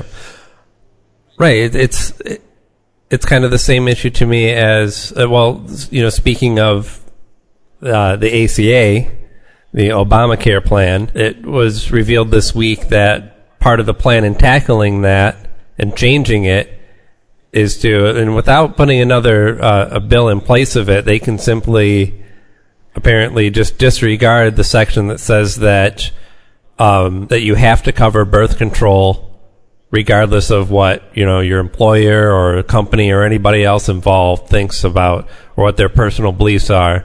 That you know, part of the uh, the Obamacare plan was to protect access to birth control everywhere, and Trump's administration is looking at rolling that back. So Great. this Wonderful. is That's just what we need. Bu- A bunch, a bunch more unwanted children running around. right. That they'll then complain are on welfare. Well, yeah, you're anti-abortion. You're And anti-abortion, There's, there's you're anti-birth hard control. numbers. It's not just a yeah. There's hard numbers that show that greater access to birth control leads to less abortions and certainly less unwanted children. I think I think many many many shows ago we kind of touched on this subject, and I, I really do believe it boils down to a certain people think it's the sin factor. If you're out there fucking indiscriminately, then you then a, then a child is a consequence of your action, and you should be forced to deal with that consequence. And it's like Okay, but it, this isn't this isn't. Uh, oh, I did. I, I lit a firework in my hand and blew a couple fingers off. Poor me. I got to live with the consequences of my dumbass decision. This is another. This is a human fucking being, and if you are that much in the camp of well, then I'm against birth control and I'm against abortion, then you better be firmly in the fucking camp of taking care of that human being to the best of our ability if the parents can't. And they're not. Right. Because once that once once once the little tax break falls out of the crotch, they don't give a fuck no more. You're on your own. Right. This is where conservatives get to trot out their version of uh, personal responsibility. If giving If if if giant fetuses could walk around, conservatives would would would care about everybody. That's the only fucking way that, that I see that happening. instead of adoption, if there was another option at birth that uh, included, uh, if there's an actual option of just give it up to the government, uh, I bet you attitudes to change real quick because all of a sudden the government's got all these unwanted kids on their fucking teat, draining Oh, their is, though. resources. There is. Uh, uh, um, I believe up until what is it, a month after birth, a mother can drop off a child at a police station, a fire station, a There's a hospital, process for it. and they're not charged with child abandonment. They're not. th- There's no crime being committed. I mean, so th- that's in place also. I mean, it, But this, it irks it irks me because eh, growing up the way I did, I was around a bunch of kids who were who were thrown into the system and had no hope of getting out. I was lucky. All right, I had I had my, my you know one parent who really wanted me and fought and got me out of the system. But there was kids who had no hope of getting out of that system. And what do you fucking think is happens to kids who are raised in jail for kids? They become institutionalized at that age. They don't know how to do any fucking thing for themselves. Right. They're used They- to being told they- when to get up, when to take a shower, everything. So what's the what's the natural end result of that? learn to play the game, which yeah, I mean, usually leads to prison. I mean, it, once you're institutionalized, I mean, it, it. We've all seen. Well, maybe Chris hasn't because he hasn't seen a lot of movies, but I'm pretty sure you've you've at least passed by it on TBS when it was showing. We've all seen the Shawshank Redemption. Oh, yeah. Yeah, even I've seen that that. is movie. not. That is not bullshit, guys. I mean, that is. I, I have friends who've done big stretches of time, and they get out, and open spaces terrify them because they're not used to it anymore. Their whole world has been inside of you know four walls for so long. That's the only way that they can, can conceive how to function. And what what the fuck do you think happens to all these unwanted children? They don't go. It's you know. Yeah, granted, not every fucking unwanted child goes through some Oliver Twist shit, but not every unwanted child ends up being Richie rich and adopted by a rich family, also. I mean, there's a whole lot that fall in between the, the cracks of those two extremes. The problem is, those cracks aren't very fucking nice. And we end up producing adults who are broken, who have no social skills or very poor social skills. They don't know how to do something as simple as pay a bill because they've never been raised to. Because if you're in a, if you're in a state institution as a kid, do you think you're going to a public school? Do you think you're getting the best education you can? No, they treat you like criminals. They herd you into a room and they tell you to shut up and behave yourself for a couple hours a fucking day until it's time to go to the next room. That's what they do. And why this is okay in people's eyes who are supposedly you know, not to get on this some Christian shit, but you know, Christian or or or or whatever, you know, conservative and and life is precious. Where where's all this life is precious shit then? I, I don't I don't see it. I hear a lot of talk, but I don't see any action. Mm-hmm. And Well- that's something I think we've all learned as adults. Don't listen to what people say. Watch what they do. That's their true. That's their true intent, and that's what they really feel. Yeah.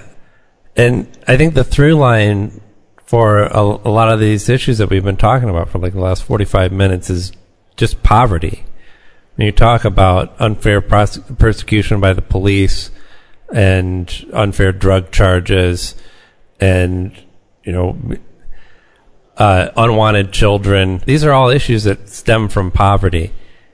And even when, like, this week we heard Ben Carson say what what he had to apologize for was at least asked to, but was the truth, honestly, when he said, at least in his mind, and certainly uh, this is the idea that I believe a lot of Republicans have, they just don't say it out loud.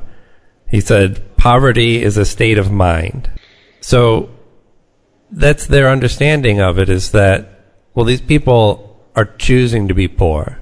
You know, we can't make people make good decisions like use a condom, use a clean needle, or don't do any drugs.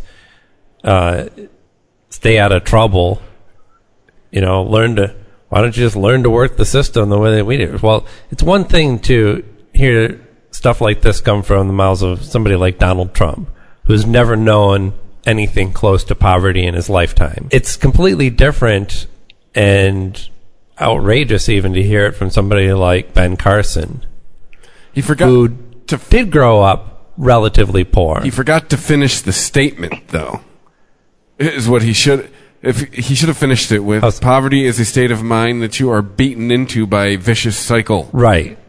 Like that's there's uh, like I I'm uh if he- if if he ends a statement there, I'm not with him. It's a lot of people are beaten into submission by a vicious cycle that they can't get out of. Well, it's it's also interesting that you know Or they don't know how to get out because no one has shown them because they're just born into it, and the cycle repeats generation after generation after generation. Right. So, but this ties into Carson's Ben Carson's general attitude of again getting back to personal responsibility, um, and it, it's a, I, you can just go look at Ben Carson's Wikipedia page. I mean, if this is correct, he grew up on food stamps and state assistance. No, it's just- everyone wants to tell the story about how well this is great. You know, Ben Carson is a perfect example of how a man can grow up in poverty in Detroit and, and grow up to be a brain surgeon. But he might have had someone in his wealthy. in his right and life completely gloss over. pushing him, or you know maybe he had an uncle who figured it out and was like, "All right, Ben, you're smart. You know, Or- I'm going to show you how." Like, or or maybe he it, maybe it was just all self driven. Maybe he lived in a in a world of chaos and no support, and he was just determined and saw the path out and took it. yeah, may, maybe But- maybe flight kicked in and he went, "I'm getting out of, I'm fucking getting out of here." But even that, that was supported by the fact. I mean, if he didn't have the government assistance that he needed when he and his family were poor, him and other family members might have been forced to do things, do illegal things, to make up that difference. I'm going to go ahead and say reckless speculation on my part. Yeah. If he grew up, okay, because I, I, I actually I know a musician uh, I used to be in a cover band with, who actually went to high school with him. Okay. Grew up grew up in in, in the same area to Detroit, and if he grew up in as rough of neighborhoods as I've been told, and we've all been told, then someone in his family was doing some some dirt at some point. Um, and I'm no. going to say I'm going to say somebody pre- somebody got something out of it. I mean, because it's just the odds are not against that. Let's put it that way. I'm not saying I'm not saying it's a guarantee. Yeah, if I said guarantee, I, I, I misspoke. I'm just saying the odds are heavily in the favor that he wasn't. He didn't come from a bunch of fucking like you know perfect saints and angels. Everybody in the family was great and wonderful. I mean, that's just the odds of that happening in that type of environment are Actually, almost nil. I mean, think about it. You, it- one, the- all families have a black sheep somewhere. the, on his Wikipedia page, it talks about how his mother attempted suicide and was in several uh, psychiatric hospitals, um, which were probably government subsidized. I mean, I Well, it's a good thing she. It's a good thing she had her breakdown before Reagan closed all those hospitals. right. So, Sorry. so Carson, you know, Carson had support from the government when he was growing up. And it seems like I'm saying this every week, but what is with this fucking mentality of, you know, climbing the ladder to success and then kicking it out so that nobody else can get up? What was okay? Uh, Craig T. Nelson from the show Coach? Coach, and uh, TV's Coach? think he was in Poultry. I think he was in Poltergeist too. Uh, he had a he had a classic quote that surfaced around I think 2004, saying, "Yeah, when I grew up, our family was on food stamps, but we never got no handout from the government." That's the mentality you're talking about right there, man. Right. They don't see. See, it's like the pie in the face routine. It stops being funny when it starts being you. Food stamps are entitlement programs that lazy fucking cocksuckers use, except for when you're on food stamps. Then you're getting the you're getting the help that you need, and you deserve it because your family's paid into the system. So the system's working properly as long as it's happening for you. But when Joe Blow next door gets food stamps, oh, he's a piece of shit. You know, he's a lazy bastard, doesn't want to fucking work. When the guy down the street blew his back out working, you know, some fucking menial labor job and is on disability, he's a piece of garbage sucking off the system. Uh, It's, it, it, it really is kind of, the whole thing, like, the myth of the, the, the, the gritty, independent American is just that. It's a myth. Nothing mm-hmm. that has ever been accomplished worth a shit has ever been done without somebody helping somebody at some point along the way. That's not a bad thing. It's not it's not a shameful thing to go, "Hey, look, I hit a bad spot. The average life, okay, what, what's the expected lifespan of the average person in this country? Somewhere in the in the in the high seventies. In, in all those years, the odds that you're going to hit a bad spot are pretty high. It's, there's nothing shameful in helping a person out of that spot. What's shameful is that we enable a culture of if you can work the system, then it becomes something you hand down instead of life skills to your children. You hand down the knowledge of how to work the system. Here, here's how you, here's what you tell the, the DHS officer. Here's what you do. You go here and you file this and you file that and you file that. If you have the ability to remember all that shit, then you have the ability to remember, well, I don't know, shit you would learn in college. But they don't, but, but we don't, we don't frame it that way. It's, it's, it's almost bats backwards. It, we should do, I mean, to me, welfare has always been explained as this. It's a, it's a hand up, not a handout. And when it becomes a handout, that's a problem. But the problem is also we don't really promote upward mobility from welfare. Remember the whole bullshit work to welfare or welfare to work? Mm-hmm. That shit backfired like a motherfucker. You had people who were taking buses for four hours a day to go work five hours in neighborhoods and at stores they couldn't afford to shop at because, oh, you had to do this to get your little $200 in food stamps a month. Right. Well, it, Okay. it's this then, con- then, then the then the kids that they need the food stamps for, they got to pay for a babysitter. So by the time they get done paying for the babysitter, they, they break even or they're in the in, they're in the red because they're shelling out more money to go to a job than they're bringing home. Yeah, it's this it's this concrete thinking of the idea that there's there's no such thing as an acceptable loss with this program. You know, if you compare like if you look like at an aid program, uh, you know, some charity gets together a bunch of money to send over to you know earthquake victims in in Indonesia somewhere, some something like that, and you send off that money to a place that has some corrupt, fucked up government in it, and a good portion of that ends up getting skimmed off the top, ends up lining somebody's pockets rather than actually giving them potable water and a roof over their heads. But there's still a portion of that money that gets to where it needs to go. And so the charity looks at that and goes, well, that's a fucked up situation, but we're going to continue to send money and just hope as much of it gets to where it needs to go as possible.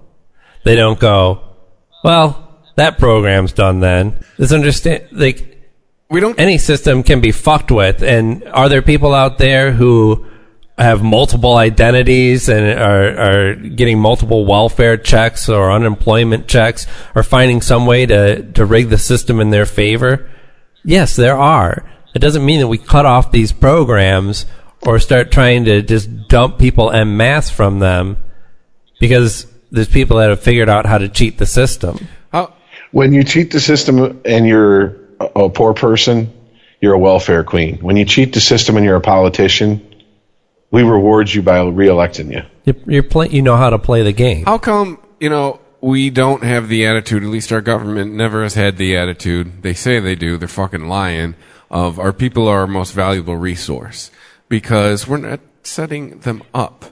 Why does our right to an education stop at Right. twelfth grade? We're not. in brackets there it should be some some of our people are our most valuable resource Yeah. the rest we tolerate You get a free education until 12th grade. Okay, when we came up with that a fucking hundred years ago, you didn't need education beyond. You were you were heading for a farm or so, or something else. You know what I'm saying? You weren't, mm-hmm. and now it's how come we haven't? You know, if you're right wing and you agree with some of the things I say, here's where here's where I lose you. I mean, how, why isn't our why isn't our college? system- How come our how come our educational needs haven't evolved to the government? Like, okay, um, if we don't want half the country Right. living below the poverty line, we need to set them up for success better. All right, hey, we're going to start funneling more money into colleges now, and hey, guess what? Uh, everyone gets to right to four-year college as well. The money's there. Yeah, but we also- know it's there. The elephant in the room that we're not besides what I mean it's I'm piggybacking off of what you're saying but the elephant in the room besides that is as we move more towards automation and less physical labor and in especially in manufacturing we're not coming up with anything to replace it for all those people who no longer are relevant to companies who only care about the bottom line and how much money their stockholders can stuff in their pockets. Well, and that's an issue because also we're more going to have technical jobs. yeah, but You know, they were not transitioning those people from labor jobs to technical jobs. and I, and I'm just throwing numbers out there. These are not hard and fast numbers, so they're they're just bullshit. I'm pulling out my ass. Let's say it takes ten people on a line to assemble the front end of a car. Okay, they develop them two machines that can do it. All right. It's not going to take 10 people to make sure those machines work. It takes one person who has the skill and knowledge to keep those machines running, maybe another person if they need help. So, so you've now downsized. You've got the two machines to do the job of 10 people, and you have, let's say, I'll be generous, three people there to work on the machines in case they break down. That's seven people displaced without a job. And our attitude is, oh, well, so what? Too bad. That's life. Really? That's life? These are people that did everything the right way. They went to school. They, yeah. You think it's easy to get into fucking Ford, Chrysler, GM? Go ahead and try. I fucking, I dare you. Try. Go ahead. Yeah, unless And- and- you and unless it- you've got an in, like you know, your dad or your uncle or somebody works there already.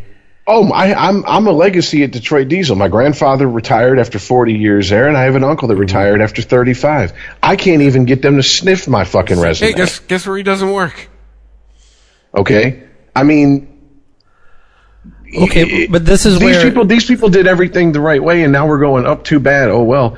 And here's the thing: if we had programs in place to help them, and they said, "I'm not doing that," that's when you look at them and go, "Well, you know what? You're sitting in a big shit pile of your own making, and Right. until you want to get up and take a shower, there's nothing we can do to help you. It's no different. now I'm on board who- with you. there, it's no different than someone who wants to drink themselves to death. And you can have all the interventions you want. You could disown them all you want, cut them out of your life until they say, I don't want to fucking drink myself to death. They're not going to stop. But let's be honest here. Do you really think the, the, the vast majority of people are willing to sit in a pile of their own shit just because they don't want to fucking do something that, that, that takes them outside of their comfort zone?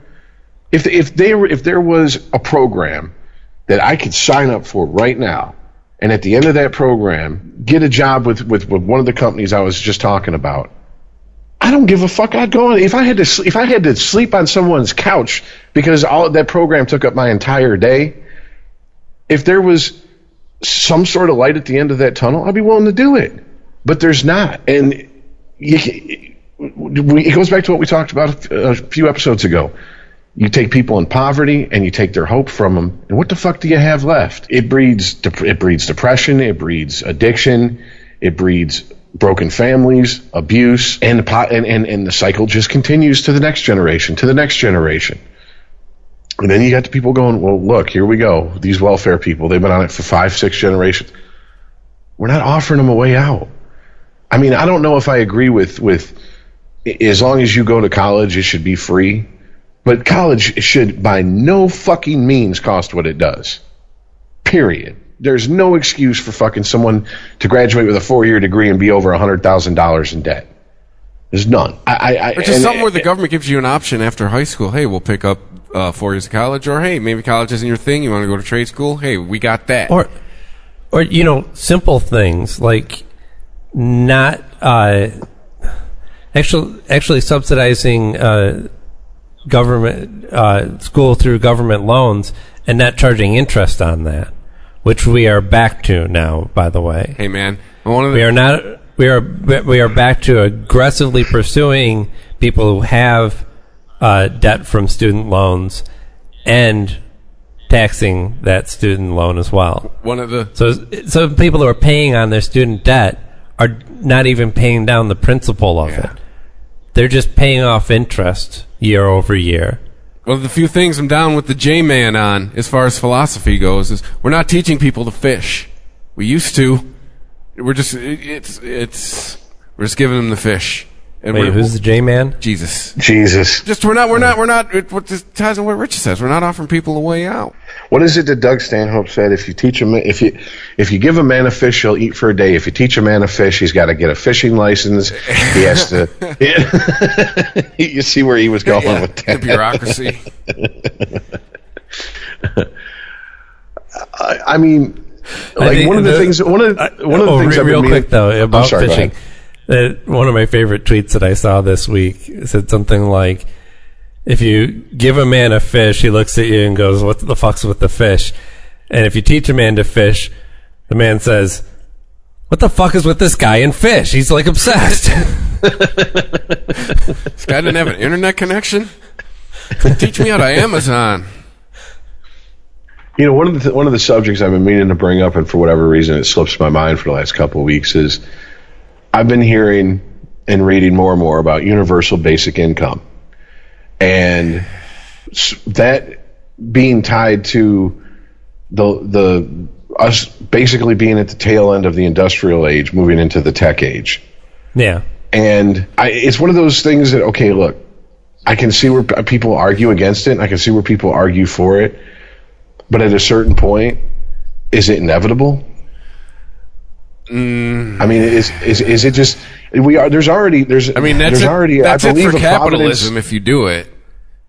I, I believe there's a providence in Canada that is already doing this. Right. My- I mean, No, I would. uh, Rich, I think you're right in the fact that it, it is probably inevitable because we are going to reach a breaking point where there's more people unemployed in this country than we're comfortable in, in, in dealing with by just saying, well, that's, you know, people not pulling themselves up by their bootstraps because we just legitimately don't have jobs. I mean, just trace the path of population explosion over a job availability in in the more dominant uh, industries in our nation, and they are going to cross over drastically in the not too distant future. My th- So yeah, a universal. It, we may be the same way that we have been paying farmers not to farm. We may have to pay a lot of people not to work in this country, my my rub and we won't be alone. with the universal basic income is not with you know the it, it's gonna kill people pulling themselves by their bootstraps. No, it's human nature. Whenever, at least, it, it, it seems whenever you give people something that wasn't there before, the entitlement attitude shows up after a while. Like you got along without it before. It, it to, to to break it down to a base level, it turns into where's my free shit? Like you, Right, you got along without your free shit before, and then once it's there, and it, the, the, that's my problem with it. I, but I'm but I'm not talking about like we have to restructure the the U.S. and the way that we think of capitalism in this country. It it's not really about that. I'm talking about a world change. Like I'm like my argument against it right now in this country is the healthcare system and just the general attitude with it. Like we argued, we've talked about it before. Before 2012, people weren't walking around bleeding out in No, the streets, all that. And since 2012, now it's it's come to uh, you know, especially when the the House passed the their version of you know whatever the hell they want to call it. You know, it all turned into oh they're, they're voting to kill us and everyone's going to lose their health care. Like that's what the the entitlement attitude creeps in. I guess that's just what I don't like about it, man. But but this is this is a world an inevitable world change that will completely re- restructure our country and change the way that we think about government in general. I mean, isn't that like the basis of communism? Here, everyone's the same. Here you go. Government's got your back. Don't worry about it. See, I you I guess we'll have And to I- find out as we as we get closer to that moment. But I, I, Chris, I think you're taking, and I, and uh, solely because I can't think of a better word to, to use to describe it, the more conservative thought on universal basic income. When I think of universal basic income and the drawbacks, I think of more. P, p, how do I put this? People, most people, need a reason to keep going. Most people need something in their lives that drives them to get up every morning. And it kind of fits in with what you're saying. Well, if people were fucking given, you know, basic housing and basic food needs and, and, and clothing costs and shit, what's, you know, what, what's, where's, where's the motivation to want more? My, my thing is, I would worry about people becoming stagnant instead of doing what, because let's be honest. I think if all three, if, if, if universal basic income became a thing like magically tomorrow, I think all three of us would be like, Guess who's doing podcasts every day? exactly. This is our this is now our job. Yeah. This is our Right. job. This is what. Think we about all the great do. craft beers we would have. I, the- I mean, know, right? it would be a great boom for artists. It would because because the the the the cliche of the starving artist that's not a cliche for no reason. You can, it is almost impossible to make money as a legitimate artist these days. Someone who wants to create doesn't want to play. I mean, like we've talked about when you know I told my family growing up I, I want to make a living playing music, and they heard, "Oh, you want to be a rock star?" No, I want to make a living playing music. If you could make a, if you could genuinely have all your basics covered, and go out and create art, whether it be writing, film, m- music, whatever, and make income from that as well. I don't know about you guys, but I'd be happy as a pig in shit. Yeah. I mean, I'm gonna be honest with you guys. When you, Chris, when you hit me up for the fucking to do the podcast, mm-hmm. I was at a very weird point in my life because I had just my divorce had happened a few years earlier. My mother had died a few years earlier. My grandmother didn't know who she was and, and was on the way out due to Alzheimer's. And I actually had someone in my family sit me down and say, "Look, you need a reason to live. You need to find a reason to live." And I'm not even fucking being hyperbolic with this shit. I feel like fucking agreeing to do this show with you guys pretty much pulled my ass out of a pretty dark spot. And I don't know if I'd be sitting as well off mentally as, as I am three years later if I hadn't if I hadn't just fucking said, you know what, yeah, I'll go I'll go over to their studio and I'll take a shot at it. If it in my mind it was like if it doesn't work, it doesn't work. Nothing lost. But then the part of me, the, the self doubt in the back was like, why the fuck are you gonna go do a stupid ass podcast? Who gives a shit about a podcast? Blah blah blah blah blah. I heard, I didn't even have to have people tell me the reasons not to do it. I was thinking them in my own head, and I had to go, look here, asshole, shut up and take a back seat for once. And I mean, even you said it. Even you said like in the, in in the three years we've been doing this, you're like, I've even seen a shift in your attitude uh, just in dealing with you on a day to day basis. Yeah. so, I mean, you know, uh, granted, I could, uh, you know, I, there's always a rant on deck. Don't get me wrong, but I mean, it's it, it's not as it's not as bleak.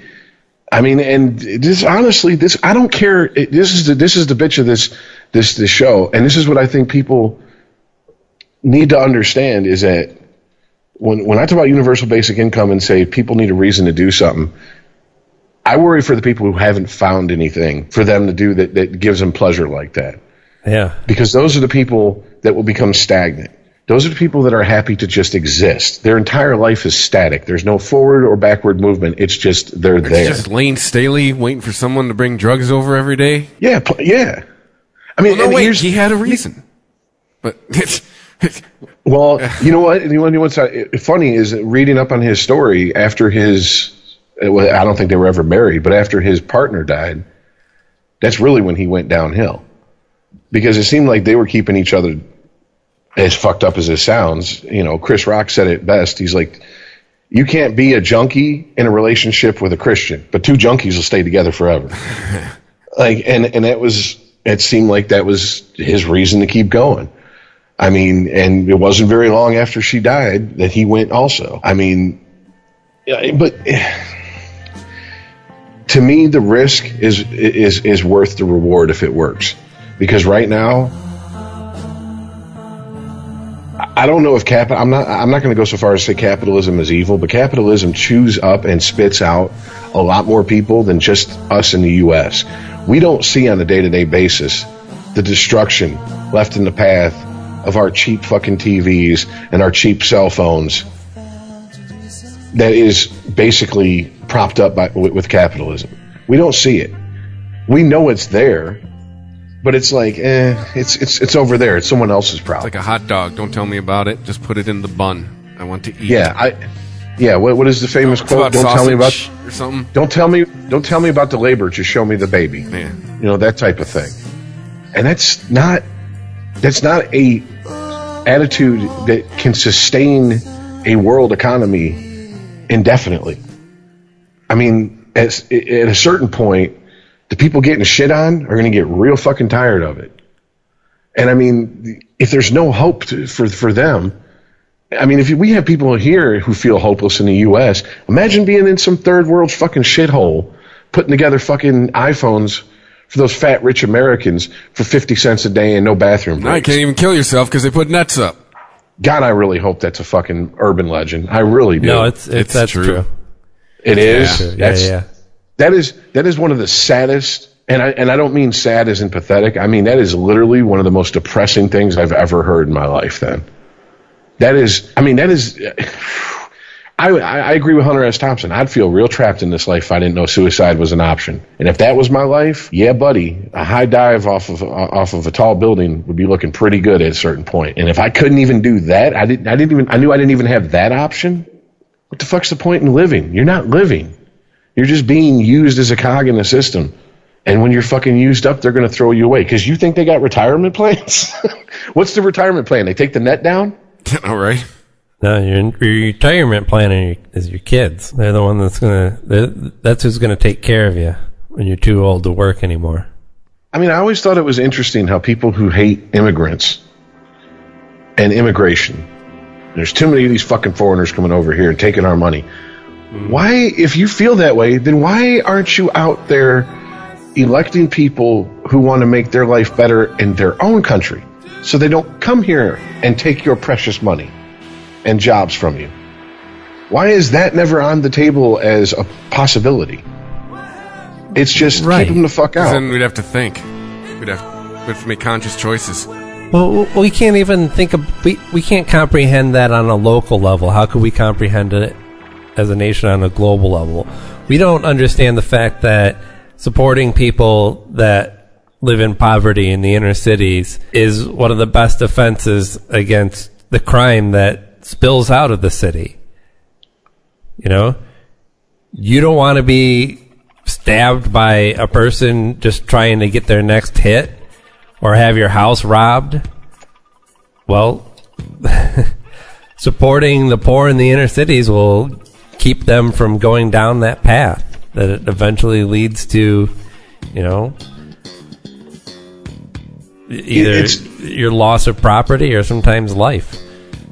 you know, there's when you join the military and you go to boot camp or basic training, they have what they call an acceptable amount of attrition. They know the minute that you get off the bus and that drill instructor gets in your fucking face and tells you to get your ass over on those yellow footsteps, that a certain number of those people aren't going to fucking make it to the end of boot camp. That's Yeah. just a fact, and they plan for it. It's meant to be a weeding out process.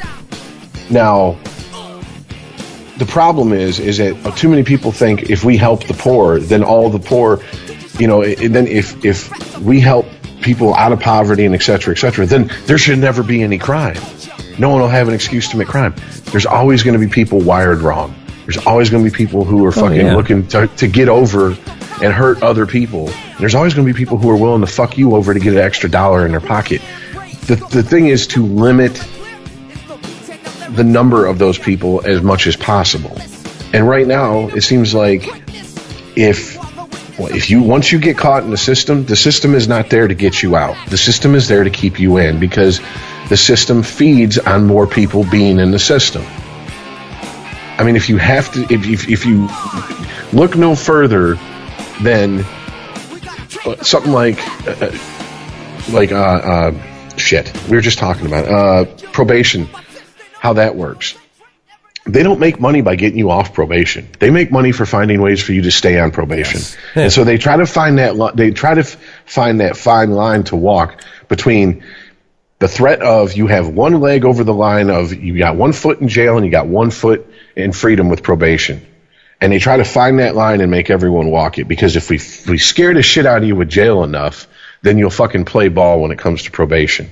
But we also don't want you off, so we're going to violate you, but not bad enough to send you back. I mean, I've had friends that have literally completed jams here in Michigan. I don't know what it is nationally. I mean, literally completed it. They went to their last probation officer meeting. Congratulations, you made it. They shake their hand, they send them out the door. Two weeks later, they get a fucking letter in the mail saying there's a warrant out for their arrest because they violated their probation. And they're like, I have I haven't been on probation for two weeks. How the, I haven't done anything. It's just get back in front of the judge, get them back in the Hey, system. Aaron, remember when the system tried to suck you back in it? Was it last year?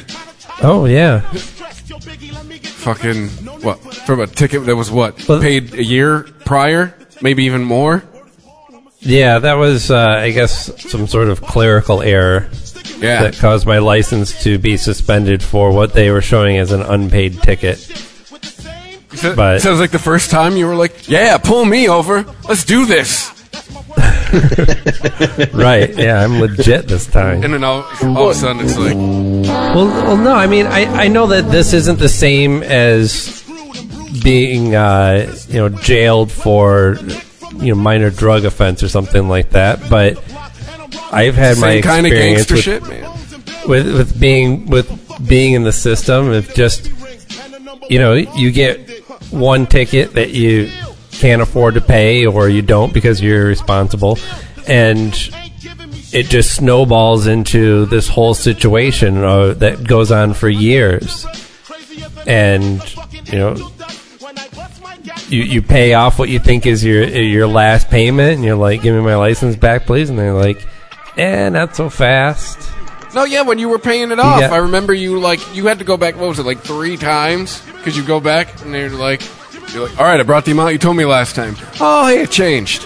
And finally, for like the third time, you were finally done. I remember it was comical. Well, right, there was it was driver responsibility fees that I was paying, and Oh, legal extortion. extortion. right, Which I believe has And since some been of- done away with. Right. Most of them have been done have been eradicated completely. Like during the time where I was paying them, I even brought it up to. I was like, "Oh, am I off the hook for these?" They're like, "Oh no." No, you we grandfathered you in. Right. Yeah. Go buy a lottery ticket. It's your lucky day. Your receipt So, yeah, there didn't was, like- change.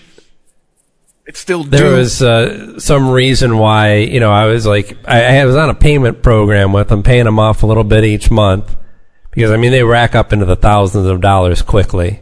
Oh yeah. and you know i brought in what i thought was my last payment and sure enough they're like oh no you've got a, uh you know second year driver responsibility fees that kick in this month so there's another year paying them You know, uh, my my my favorite new scam that they're running now is car insurance. One of the questions they ask Oh you these days. It's not new. One of the one of the questions. Well, no, no, no, no. They've added to the scam. I guess I should say the, the okay. My favorite amended scam they've they've now uh, gotten to is car insurance. They ask you, do you have health insurance? And if you answer yes, your premiums are marginally lower. If you answer no, oh boy, they go through the roof. Now here's the bitch of it. part of the AC H, or AHCA? here's the bitch of it. I now have insurance through the state because I'm fucking poor. I go to my car insurance company. I just had to re up my policy. They said we need a fax and, and copy of your of your proof of uh, health insurance. Okay, no problem. Sent it in. Guess what? Oh, you get your insurance, health insurance through the state. That doesn't count. So your What do you mean car count? insurance, your car insurance will continue to be twenty four hundred dollars every six months. Have a nice day. And I was like, you got to be fucking kidding me. yeah because what they're looking for is that uh, your health insurance covers a, a certain amount of hospital stay and you know whatever bodily harm might come to you in case of an accident that would probably fall on your insurance company if you didn't have that coverage. If you had to, if you were in an auto accident and had to be hospitalized or have surgeries. That's the, uh, yeah, that's the excuse they use. Yeah. Yeah, yeah. I I'm mean, not, and- I'm not and- saying it's right, but that's yeah, that's their justification. Oh no, no, yeah, yeah, oh, oh, definitely. And I mean, uh, you know, I heard this on another podcast that we all listen to. Um, well, I think we all listen to, uh, and it was an article about a lady who has been caught up in the cycle with tickets, and the host of the show was just, well, why, why does she keep getting tickets? What's her problem? If you know that if you know you can't afford to pay a ticket, don't speed. Blah blah blah blah blah. And I could get, oh, it irritates me that I felt this way because I hate when this, this term gets thrown around because I feel it gets thrown around willy nilly.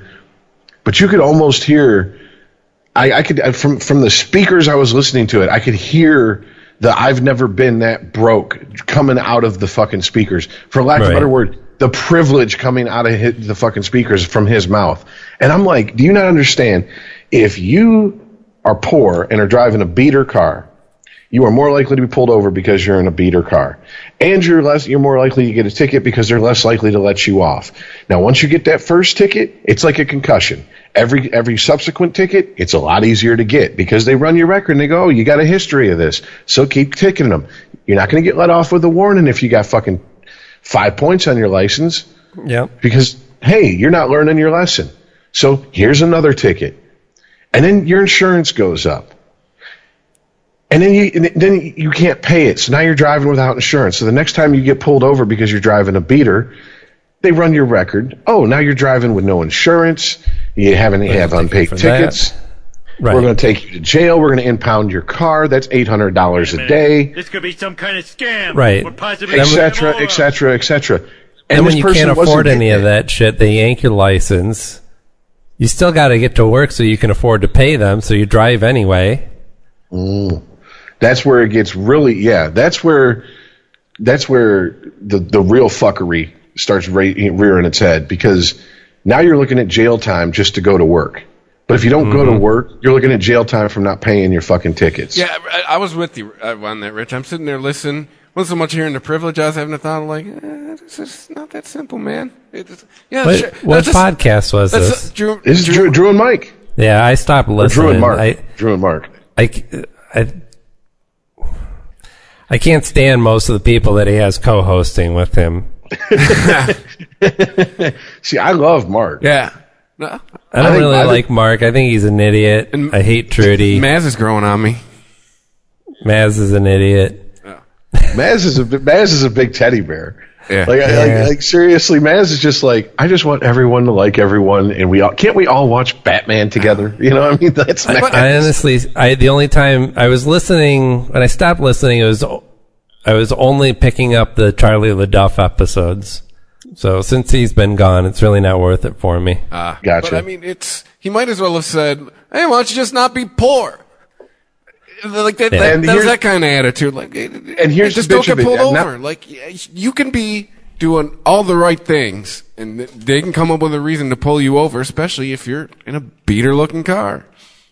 And here's the beauty of the situation. I would, if I didn't know Drew's background, I would probably give him a lot more fucking slack on this one. But I remember, I, I've been a listener since like the early 90s. I've read, I, I remember them reading off the Wikipedia page of his high school and all the rich people that went there and the college he went to. And I'm not saying he grew up rich, but he definitely didn't grow up hand to mouth, not knowing where his next meal's coming from. Yeah.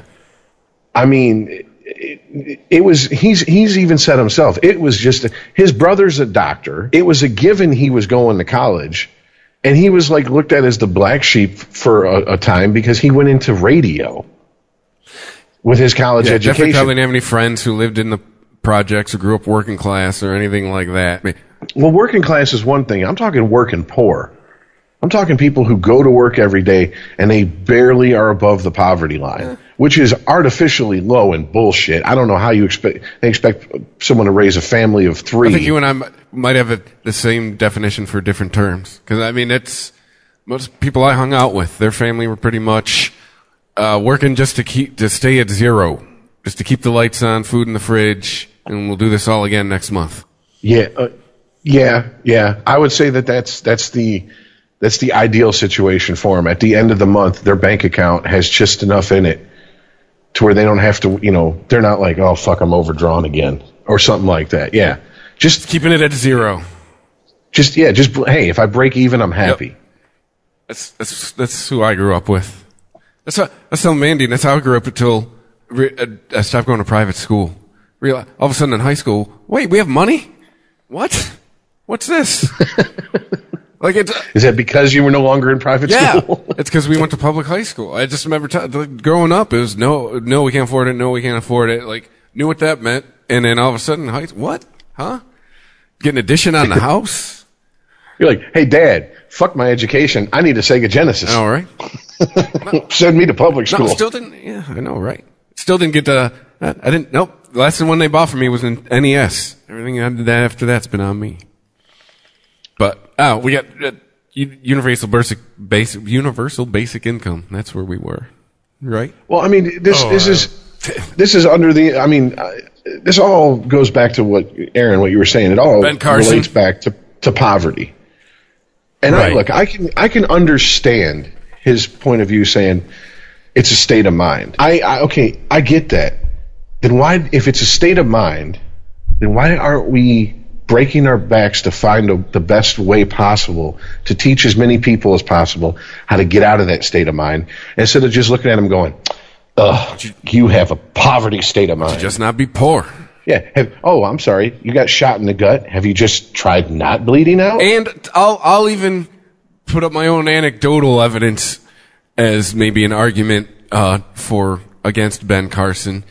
Uh, it's I mean I was no means living in poverty, but I was used to until a few years ago every fucking dime counted in my paycheck, and I've been out of the mindset for it's it's hard to get out of the mindset of rubbing two pennies together. Like it's if it is a if it is a mindset, Ben, it ain't that hard just to snap out of it. The problem is you have a lot of people who heard him say that, and they're the professionally offended. They're the people who likened what he said to saying to someone with with like severe like mental disorders, like severe depression or something like crippling depression, going, "Well, have you tried not being depressed?" Right. And it's like, okay, look, there is a grain of truth in what he said, but with I, having taken into context everything else he said, his intent was basically to be like, well, just don't don't have a mindset of being poor, and you won't be poor. And if it was We- that we easy, shouldn't be we'd all be helping these- millionaires. We shouldn't be helping these people because they're not willing to help themselves, and nothing that we do is going to change their situation. Well, here's the thing: you don't know if someone's willing to help themselves until you try to help them. And if you try to help them and they smack your hand away, then I'm back to sitting in a pile of shit of your own making. If that's what if that's what you want, then knock yourself out, man. Because just as just as I'm like, hey, look, you're free to do whatever the fuck you want, love who you want, fuck who you want, as long as it, you're not hurting someone else and and everybody is consenting to it. I don't care. The flip side of that coin is if you want to fucking sit and rot in the fucking street and drink yourself to death, that's your right too. But at a certain point, I'm not going to give you my sympathy when you when I'm trying to help you and you slap my hand away multiple times. I'm just going to step over you next time I see you on the street.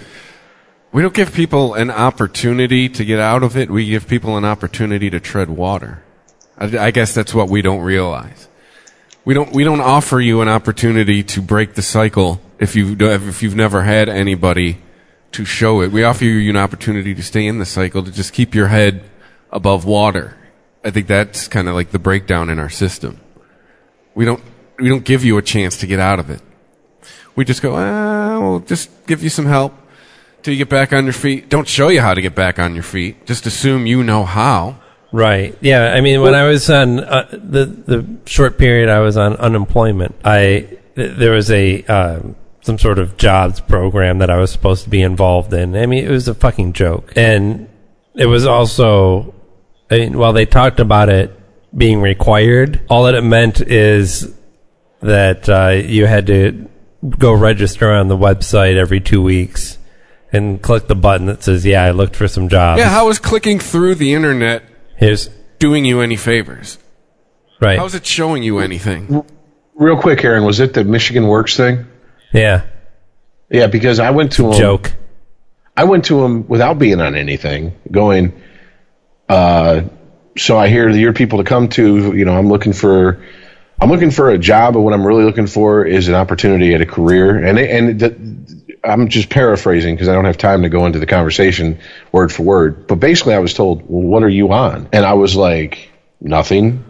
Well, then we can't help you. And I'm like, "Wait a minute, what?" I'm walking in here before I hit rock bottom, saying, "Hey, look, you know, give me a hand, and you, I won't have to be on food stamps, on unemployment, or whatever." And they were just like, oh, "No, that's not how it works." No, hit your rock bottom, come back. We'll see you then. I mean, it's kind of the same thing with the with the with the health insurance thing I went through. You know, I had money in the bank. Well, then we're not going to help you. Well, yeah, but what do you want me to do? You want me to spend all that money to the point where I'm destitute again, and then you'll help me? Yes, it doesn't make any sense.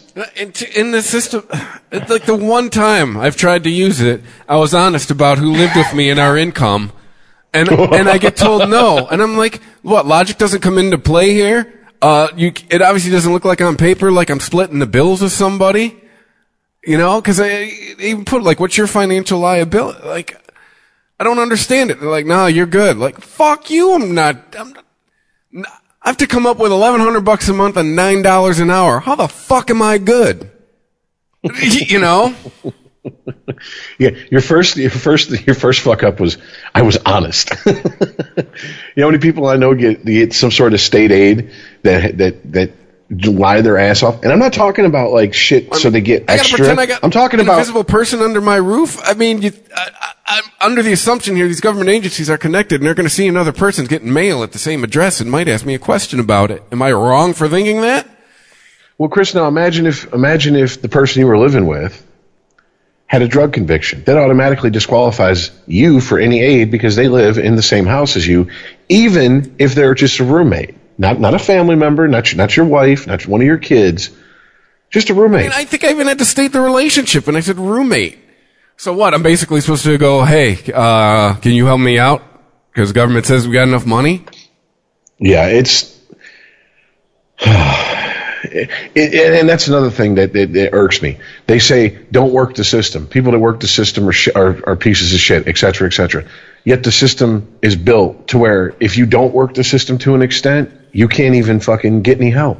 Right. So what do you want? What do you yeah. want? Stop talking out of both sides of your mouth at me. It's, it's like we were talking about before, though. Poor people who work the system are pieces of shit. Rich people who work the systems are captains of industry. Yeah, well, yeah, yeah of course. I mean, Man, can we like trademark it the fuck out of my face? Like attribute it to Rich? Can we get it on Right. Urban Dictionary? Can can we just see a, a chart of Go like back to like the first episode, pull it as a drop. how much roughly we lose in tax money to tax loopholes for corporations and, and wealthy versus how much we may overspend on people who are cheating welfare systems, food stamp systems, anything like any kind of government assistance.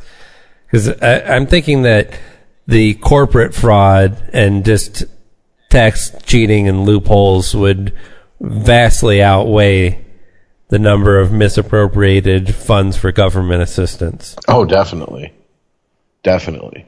Well, and also the new thing they're trying to pimp with with uh, the like the bridge card is now. I, uh, once again, I'm speaking from like six years ago. I think the maximum you could get, it might have gone up. I'm not sure. It actually might have gone down. Who knows? Under Snyder, the maximum I think you could get for a, a one person was like somewhere between 230 and 250 a month in a bridge card. Now, you ain't eating grass fed, all organic food on $230 a month if that's your sole means of feeding yourself. Now they're trying to pimp this shit of, well, we need to make it so you can't buy unhealthy food, to where you have to buy the food that's good for you.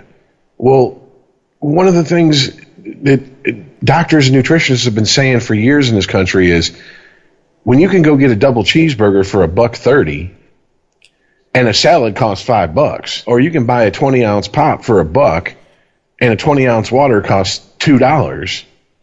Well, who, what the fuck are you going to do if you're if every penny counts, like Chris said? Yeah. What are you Yeah, going to do? Exactly. Well, well, you know, it, Rich, it's not. I my personal grocery bill isn't that much more than that. If that was my sole, f- uh, if if I was on uh, the bridge card, which is essentially like food stamps, uh, I could survive on that and feed my kids when they're over on the weekend. Oh, definitely. But my, but my I grocery but I had to about 50 educate myself too, and I, I eat pretty damn healthy. I had to definitely educate myself on, you know, not only what to eat, but where to buy the shit. And also, a lot of that relies on the fact that there's three, sometimes four different places that I go to for my groceries. Mm-hmm. You know, Yeah, I I don't just go and make one weekly trip and load up everything. I'm like, well, I'm going to pass this on the way home from work, and I know I can get this, this, and that from there. And they have this really cheap. And, you know, it's, it's not that, uh, again, it's not that it's not possible. It's that nobody's showing the people the way. The same thing with with the the bullshit job program. Um, you know, we'll give them the the food assistance, but then not really show them how to eat healthy and economically on that money, and just let them eat the the cheeseburgers and all the processed food at the grocery store. Yeah, because one of the places that uh, where I used to work, we used to get all our veggies from a local place, and I'd go in there, and you know when you're going in and you're buying like five cases of lettuce and three cases of tomatoes, you got to stand around and wait for them to bring them out the back. So I'd naturally start talking to people, and I was that's what really opened my eyes to to to how many people do exactly what you just said. They go, they might go to Kroger for certain things, and then Yep. for their vegetables and their fruit, they go to Randazzo's. Oh yeah, man. and they I mean- they go someplace else because yeah, they might spend an extra two fifty in a gallon of gas, but when they add it all up, they got a lot more food that's better for you for cheaper than if they just fucking went to to Meijer's and shopped I- or Walmart and This shopped. exact Right. conversation with I ran into a buddy Plus- at, the other day at Kroger, at Kroger, and it's exactly what uh, one of the things that we talked about. How he gets all his produce at this uh, uh, fruit market on Gratiot because it's like uh, he said uh, he went there, he threw down a bunch of produce. He figures at Kroger it'd have been 30, 40 bucks. Uh, clerk was like, "Hey, sixteen bucks." You know, he's got a wife, he's got two kids. You know, he's he's Well, also part of this is just the downside of of just making this one weekly trip and buying all your groceries from one place. If you are eating vegetables, the, the actual optimal time to eat those vegetables sometimes it's already passed by the time you got it. Mm-hmm. But they say that that window closes within a couple days. Oh, so definitely. That's, that's another part of the reason why I, I go, I make multiple trips and I break them up on different days because I can pick up a head of lettuce from any of these places and I'm not going to, you know, buy the two for one sale because it, by the time I get around to eating that other one, most of its nutritional value is gone. It's Definitely. dead. You need to eat it when it's still actually alive, technically. and and Chris knows this from working in the food industry. The minute you cut a vegetable, you've cut its lifespan. clock's ticking. Yeah. Yep. And I, I'm surprised at the amount of people in day to day life that don't don't know that or understand that. Mm-hmm. And it's like you know, no, that's. I got into a habit at one point where I would almost, I would almost go shopping for anything that that I could that I could.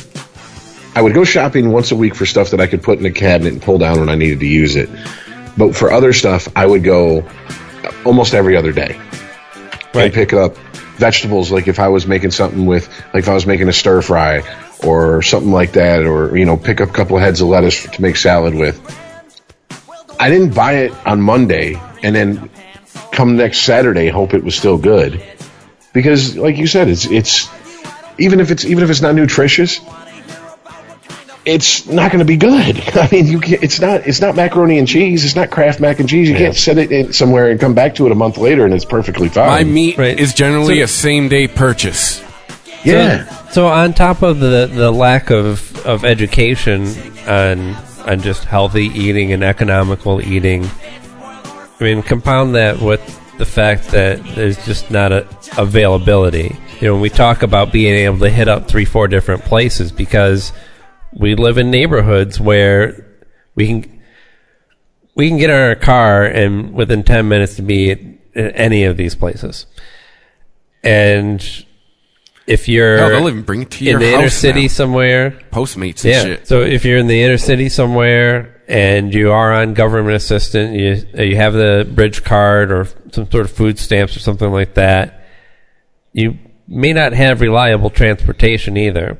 And you're going to the closest place, which is the corner store, and buying whatever they have. So you're buying old produce at higher prices. So it doesn't even make sense for you to buy and try and put together a decent salad. Yeah. It's going to cost you just mu- just as much. You'll probably get more nutritional value at least out of the Hungry Man dinner. Yeah. My food bill to eat Well, healthy shouldn't be like I have a fucking Cadillac payment every month. I think one of the one of the the the really kind of telling things that came out probably I don't know in the last ten years or so some sometime was at one point someone thought to do a a study on the fact that at, at one point in the last ten years there was no grocery stores in Detroit city limits Yeah. like No bodegas. like proper like proper grocery stores Now, trust me. like you had the- you have Eastern Market Oh, it's yeah. open on the weekends Yeah, I But I lived mean, in like- Detroit at that time. There was nothing. You had Yeah, we went out to the suburbs to do our grocery shopping. Wife grew up on the East Coast, and that's one of the first things that struck her about the city is how do you eat here? Yeah. Well, I took her down to Poorly. Detroit. She's like, "Where do you buy food?" Like, what do you mean? That's Yeah. oh, the, There's a term for it. It's called food desert. only the white people get to do that in the suburbs. Well, then I, I have friends who live in in parts of Detroit who have like, you know, th their street maybe there's like four houses on, the rest have been torn down, and they started doing the the you know the urban farming thing, and they've actually had people from the city come in and shut them down. You know, you can't do that here. Mm-hmm. It's not zoned for that or whatever. Right. And I'm like, are you kidding me?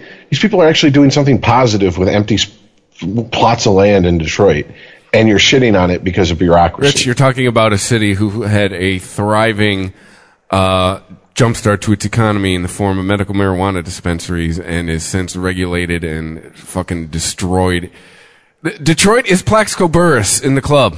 All right. shooting itself in the Yeah, leg. Detroit is tr- running in the club with a gun in its pocket and goes off, shoots itself in the leg, and it gets arrested and goes to jail. That is the, and that's pretty. city of Detroit. I have to say, I don't know. I don't have my I don't have my card, so I don't know. But I have heard horror stories, and I've also noticed that um, dispensaries are opening in areas where I didn't think they would. And when I asked a, buddy of mine who has his card, he goes, because Detroit's garbage anymore for that shit. They actually opened one across from the Ford plant on Michigan Avenue in Wayne. And I was like, that blew you could have knocked me over with a feather when I saw that. And I was like, when I lived in Detroit, man, there was every fucking couple hundred feet, or not feet, but you know, yards, there was a dispensary. And he's like, not anymore. Yeah, they're trying to regulate them to junkyard zones. Yeah, they, they they shut down a lot of them, hundreds of them actually, 200 and something we were talking about. two hundred and sixty something that were on a list. It's like a plug for the Weisman podcast. You're on Christopher Media and iTunes. Yeah, and I love, I love, I love the logic. Well, we can't have one within such a distance of a school or whatever, but we can have liquor stores and churches on every corner, and Yeah. both of them are fucking milking these fucking communities dry for their fucking money. Yeah, I love that. But Well, what we got into on the Weedsman was that you know these were unlicensed businesses that they were going after, and Oh wow, bro. I, again, I'm I'm pulling this out of my ass. I don't know, but I would bet money on that a lot of these operations are just the same black market operations that were operating before uh, the the plethora of medical marijuana shops that just realized, well, wait a minute, we can sell it on the street and risk going to jail, or we can buy a storefront and sell it out of there just as illegally, but risk going to court. wow, look at all these dispense. No, pulling up weed maps. Look at all Right. these. You get out of Detroit. Look at all these right along Michigan Avenue. Wayne, Inkster. Right. So, so you so you open up an illegal dispensary, an unlicensed dispensary, and eventually the bureaucracy gets around to shutting you down. And so what? You made plenty of money in the meantime. You go find a new uh, abandoned storefront, which there are plenty of in Detroit, What? and you and you repeat the process, and nobody really goes to jail. Well, here's here's They they here's found out the- a way to sell sell drugs and get and get hit with white people uh, charges. what was it? What was it? Omar said in the wire when he was on the stand in the in, in the he was like the Oh, yeah, lawyer. he's well- like, so you you you make a living off of feeding off the dregs of society, and he goes. Same as you. I got the shotgun. You got the briefcase. You know. Yeah. I mean, pretty much. I mean, the only difference is, you know, you got a law degree and a suit, and I got some street smarts. So that's about it, you know. But I, I do, I do really think it's it's it's interesting that people uh, are so short sighted that okay, I I I gotta be honest. I'm I'm not I'm not. I can't say I'm like down and I'm with unlicensed places opening up and all that shit because eventually some fuckery is going to happen. There has to be some sort of oversight. Chicanery. However, I used to live in Brightmoor. We used to go to DaCosta to get anything we needed. And we'd show up and they'd be like, what you want? And we'd be like, uh, we need some smoke. And they'd be like, you want that other thing? Like, no, motherfucker, I want some weed. Like, I don't want, I don't I did not ask for an apple heroin. pie. Yeah, I don't want heroin. I don't want crack. I don't want coke. I don't want none of that shit. But so you're telling me you rather have me. you would you like a two liter and wings with Yeah. that? Uh, like, so you're trying to uh, like people that are, that are so so short sighted don't see that you rather have people go into drug houses to where the chance of them going, eh, fuck it, all right, I'll take a fucking teen or a coke and start them down that road versus walking into a dispensary to where the the worst that's going to happen is you're going to fucking eat an edible 45 minutes Well- later say this is some bullshit eat another one and then an hour later see the sky split Doubt and out. the aliens beam you up to the mothership i mean that's that's it I mean, Right. it's ridiculous Uh, and and that's a, a lot of these uh, new legal cannabis markets, whether you're talking medicinal or recreational. What a lot of them don't understand is the idea of keeping prices very low in order to make the black market for this ridiculously useless. To take the profit out of the crime side of it that's what you have to do in order to make this legal business. I mean, make it make it actually work because there's still a thriving black market business for cannabis in Colorado, and it has legal cannabis. That the black market did not go away completely, and it kind of makes sense. And you, why not still buy it off the same guy? You're not going to get harassed for it either way. If the cop catches you with it, you're like, yeah, I bought it at the dispensary. well one of the things i thought But- was interesting about the dispenser oh i'm sorry go ahead No, No, uh, no, no continue. I was going to say one of the things I thought was interesting about the dispensary that opened up on Michigan Avenue in Wayne was a buddy who has his card. He was like, you know, uh, I'm checking to see what their specials are, and I'm like, well, they like have a web. They have a website, and he's like, no, they they use Instagram. I'm like, they advertise on Instagram. Oh, yeah. He's like, yeah. yeah, they have they have daily specials. I'm like, so what what kind of shit are we talking about? And he's like, hold on a sec, I'll pull one up. He's like, right here. He's like, this stuff right here. You can get an eighth for twenty five bucks, dude. Let me tell you I get something text blasts all the time. an eighth for 25 bucks. I'm expecting some Detroit ditchweed full of stems and seeds. He comes back with some shit that got me high from smelling Yep. it. And I was like, you got to be fucking with me. You can get that good of shit for 25 bucks. That is bucks. the world we live in now. Hopefully. I mean, it- so right. it's so so. I, but I'm. I guess the reason I was bringing that up, though, Rich, is to, to tie into your point. Uh, maybe we shouldn't be having these uh, all these uh, fees and loopholes to jump through to open up one of these shops. You know, while any business has licensing fees that they have to pay and all that shit, I think you should keep them low, even if you're essentially subsidizing them, balancing it against the the actual paperwork that the government has to go you- through, with the understanding that you're continuing to lower the effectiveness and profit from the black market and yeah by and therefore kind of closing off helping to close off any perception or possibility of cannabis being a gateway drug Yeah, but you are talking about reforming more than one industry, sir. That's the that's the problem. It, it's a pain in the ass to open up let's say, a pizza shop. No, right, yeah. Like right. with with all the layers of bureaucracy, especially if you're in. I, I mean, it can. Sometimes it's just as easy as dealing with the county. I mean, but then there's city, county, state, feds. I mean, it's this is a pain in the ass to open up anything.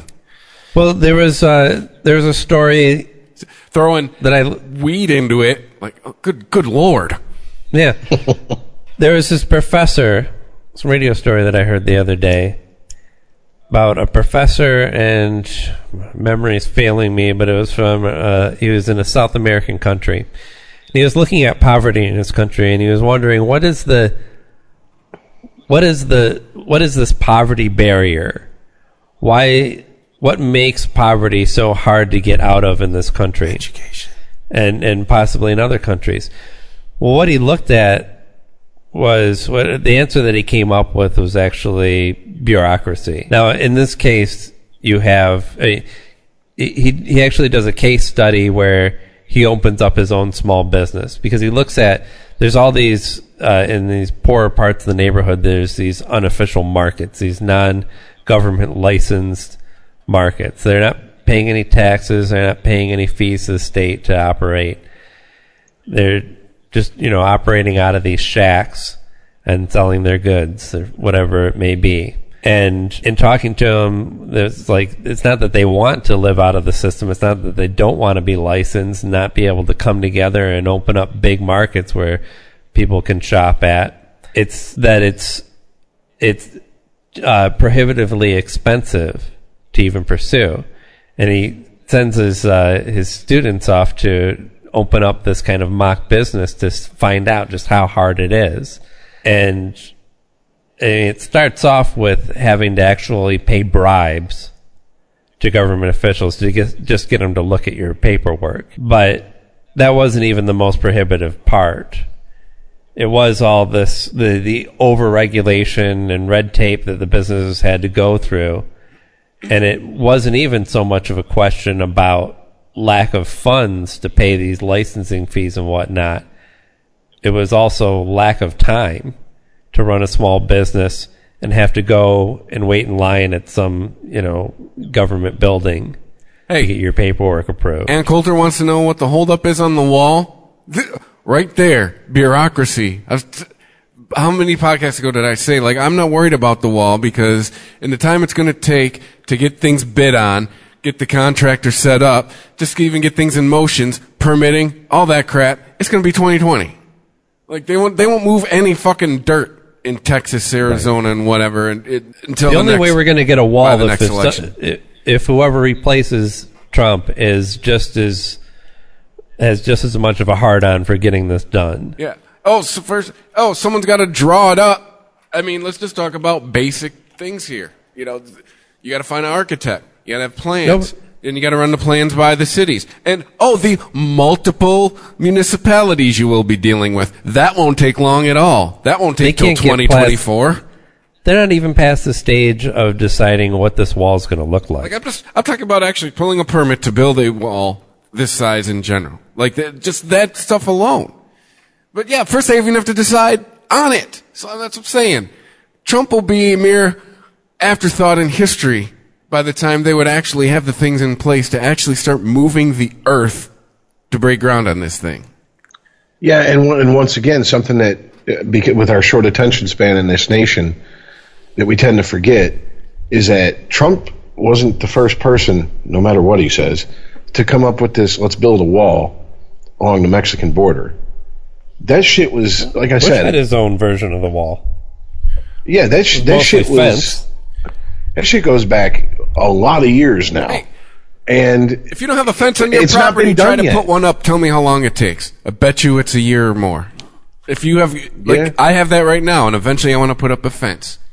Maybe, well, maybe it will still be going, and I'll track it on the podcast. Tell you how long it's take to build my personal wall around my property, where all my neighbors have fences. I bet you will take me over a year to get that thing done. I- my, at my old house, I actually had a neighbor who had a fence, and he put up a privacy fence, and the state, and he put it around his entire backyard, and not the state, but the city come and said, uh, "You can't do that," and they made him take down parts of the fence that faced the road. Now he could keep the privacy fence between him and the neighbor behind him and me beside of him, but they made him take it down over the around this, like I said, the parts that faced the road. And I, he was, you know, I, it was pass and repass with him, and I think we, we were checking the mail at the same time, and I asked him, "Hey, what happened to the, you know, rest of the fence?" He didn't go into detail. I mean, I'm sure if he wants to, he could jump through hoops and do whatever he's got to do and get the permits or whatever put it back up. But it's like, think about that. You're doing something on your own property that's not like a, it's not an eyesore. It's not causing the property value to go down in that neighborhood. And you got to jump through fucking hoops and, and pay someone for the privilege of doing something on your own property. Does Right. that not seem back asswards? No, I mean, it kind of seems to me like the the city coming around saying, "Hey, I noticed you got curtains up on your window. If we want to come by and see what's going on inside your house, we're not going to be able to see inside. So leave your curtains you know- open on the front windows, please. that's actually that's actually a good point. I didn't even think about it that way. But yeah, Like you should have right to complete privacy on your own property. Exactly, because God knows if you don't close those curtains and you're walking around naked and some little fucking tax break walking home from school sees you, oh, you're in deep shit and you're going on a list. But we don't. We have no real conception of what our rights are that this country was founded on anymore. I mean, the the another issue that I seem to be harping on every week, but it just gets more and more out of control. The idea of the protection of free speech and what that actually means, and no, it has nothing to do with anybody getting paid to talk anywhere. You know, free speech is the right to talk is to say that your your president is an asshole and not go to jail, or to stand outside the White House and, and protest him without having to go to jail, to publish articles that uh, that even incriminate the government and not be jailed for that. Anything outside of that comes down to personal choice uh, and and organization choice of who speaks where. But outside of that, I mean, look at the Portland mayor this week in the, the response to the brutal killings on of of two men that came to defense of a, a Muslim girl and a black girl. The Portland mayor first he asked politely that two. Uh, well, he refers to them as uh, white supremacist organizations that were, were to uh, have demonstrations this week. He calls on, he, he asks them politely to just be respectful and shut down. He actually convinces one of them to, the other one doesn't.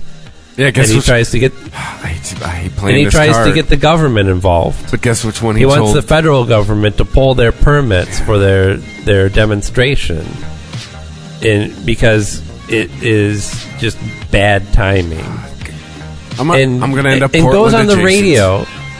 It goes on the radio, saying, "Well, you know, I do believe in in First Amendment, and I believe in our, our constitutional rights, but you know, you also have to balance that against what's going on in in, in your city." Tell your city to behave. You're the mayor. and and you have to protect people from you know what you see as might be possible violence and that's a complete misunderstanding of our constitution it's not balanced against anything you know i understand that it can be amended. There's a process to change it. But that doesn't mean it's pliable once it's once it's changed to whatever the situation might be. It's it, Actually, the whole reason that we have something that, that we have a constitution is so that we don't have independent uh, uh, politicians r- just ruling by the seat of their pants and deciding for themselves, moment to moment, what should and shouldn't be free speech or or what rights certain groups of people should enjoy. it, it uh, right, rightfully or wrongly, it reminds me of the protest on for both conventions in, around I think it was 2008, where they had so-called free speech zones. Where if you want to protest, Yeah. then you have to go a mile and a half away from the convention center. Right. And this, ten by ten square that's been roped off, and that's your free speech zone. And I think it was, I think it was on Bill Maher's show. They, uh, it might have been Nancy Pelosi's daughter. I can't remember her name, but she went with a camera and was talking to you know everybody involved, and the segment, if I remember correctly, wrapped up with a guy going. The fuck is a free speech zone? This is America. The whole fucking country is a free speech zone. right. you know and i was like boom mic drop i mean it, it's there it is bottom line but yet we put up with the shit you, i mean you it, to get you know to backtrack on what you said we do not have pe- most people do not have an, a, a good idea of what their rights are they th- what they think is their right really isn't Right. and what they think and what they think isn't their right is i mean we've talked about it on this show if someone goes if mtv perfect example back in the 90s madonna put out that um, justify my love video mtv said we're not airing it yeah. and the record company automatically played the censorship card. And this might have been the last intelligent thing MTV ever fucking aired. They actually had Kurt Loder come on and said, "Look, here's the deal: censorship. Okay, we're not saying that no one can watch this video. We're just not going to play this video. This video is still available to you through other means." You can watch this video. Now, if the government said this video was banned, that would be censorship and that would be in violation of the First Amendment and free speech. Right. We're just saying, as a private business, we're not going to play it. Right. Or another perfect example, that our our supposed rights against uh, our conception of our rights against discrimination in this country. The Alamo, what uh, it's Alamo Draft House, right? The the movie theater in New York, isn't that what it's called? Austin, talk about the the Wonder Woman screening. I'm sorry. Yeah, did I say New York? Yeah. Um, no, yeah, in Texas. Yes, the one, the Wonder Woman screening, screening, the all woman, no men allowed Wonder Woman screening uh, a week in advance. That idiots were just flipping their lid about and saying that, that actually not only saying there's there's there's been certain people who are actually trying to file a court case against the movie theater for discrimination and they- they're just a private business you know This is why we can't have nice things. this this isn't Warner Brothers saying we only want women to watch this and it, it's not like there's not going to be other screenings that these people can go to I get that, but at the same time, my cynical mind tells me this is all just fucking. This is all just one big way to get free fucking advertising. They knew there was going to be a backlash. They knew people were going to get Well, pissed at this off. point, you can. yeah but and they're going to talk about it on the internet, and that is the. but that doesn't At this point, you can assume backlash. Right, But but, what I'm the, saying- but the but- reason that I'm bringing it up though is because it, it it's a misunderstanding of our rights. And, No, I get and, you. and thinking that this is discrimination against men. No, it's a very it's a very crafty move on Warner Brothers' end to get a bunch of free advertising, a bunch of free mentions on the, the I think more for the, the theater, more so. Oh yeah. Oh well, yeah. Excuse me, excuse me, excuse me. Yeah, the theater, but but still, Warner Brothers isn't crying in their soup over this. They're like, please keep talking Yeah. about this Go. movie because let's be honest, the DC universe has had a shaky start at best with a lot of people, Yeah. and so it's like, Well- hey, anything that gets us out there, we're more than happy. Now, here's here's the, the asinine thing. If you're that pissed off at the theater for doing that, real simple. Don't go to that fucking theater ever again. Right. Vote with fucking dollar. Yes. Why do you have to sue them? They didn't cause you, uh, even even by the most liberal standards of mental pain and anguish. It didn't cause you any mental pain and anguish. It it may have annoyed you. It may have pissed you off. You may have rightfully even said, "What if the situation was reversed?" And yeah, it would be the same thing. It'd be a shit show. And that is what either. And you're you're right. It's. I said Warner Brothers. It's even more localized than that. It's the theater. That's it. The theater's getting publicity. The movie's getting publicity. It's It's a win-win. one screening of a movie. It's a movie theater. There will be other screenings. you can go to them. Exactly. Exactly. All right. It- This isn't the one time this theater is going to show Wonder Woman. I don't know. We haven't seen the movie yet. It might be that bad. Uh, reviews have been pretty phenomenal on it, actually. well, I just remember the reviews coming out for like Batman versus Superman Oh, and, and, and, and Suicide Squad and going, oh boy. All right, I'll say it. Yeah. I'll say it. Are you allowed to think this is a bad movie? I'll play that card. Our, our new climate that we're in, are we? Is anyone going to be allowed to give this movie a negative review? What if you go see it and you think it's a huge piece of shit? Are you then going to be labeled a fucking misogynist shitlord? Well, By certain people, but who cares what they think? it's interesting because this movie not only has a woman as its central character, obviously, Uh-huh. but was also directed by a woman. There you go. And That's what I'm saying. I think it was in Variety that had a, a story about how Warner Brothers is taking this big risk on a movie that is not only fronted by uh, the lead character is a woman, but is also directed by a woman, which is a, a first for a major franchise superhero movie like this. And certainly with with as big of a budget, a 150 million dollar budget, as that. I'm saying, just But- remember last summer, if you'd had a negative opinion of the Ghostbusters movie, you were labeled a sexist asshole. Yeah. The story was was corrected by uh, people on Twitter to point out the fact that they weren't necessarily taking a risk with this director, considering they had an award-winning film the prior year, and it wasn't that outrageous to think. But yeah, I mean, a, the, a lot of the talk about Wonder Woman certainly has to do with women in general. I mean, And- I, Especially in the a, year a of the- negative review could come off as a negative review of women in the year of the march, especially the, that in the year that the March of the Woman happened, the Women's March. Are you good? Excuse me. Are you allowed to have a negative opinion of this movie? look, this is this is something that, that just fucking it it it it, it just uh, it, it's like a hangnail. It annoys the fuck out of me, but it's not that big of a deal in the long run. I don't give a fuck who directs a movie as long as it's a good movie. I didn't give a fuck that Kathryn Bigelow was a female and she directed Strange Days. I liked the fucking movie. That's all that matters. Okay. I don't.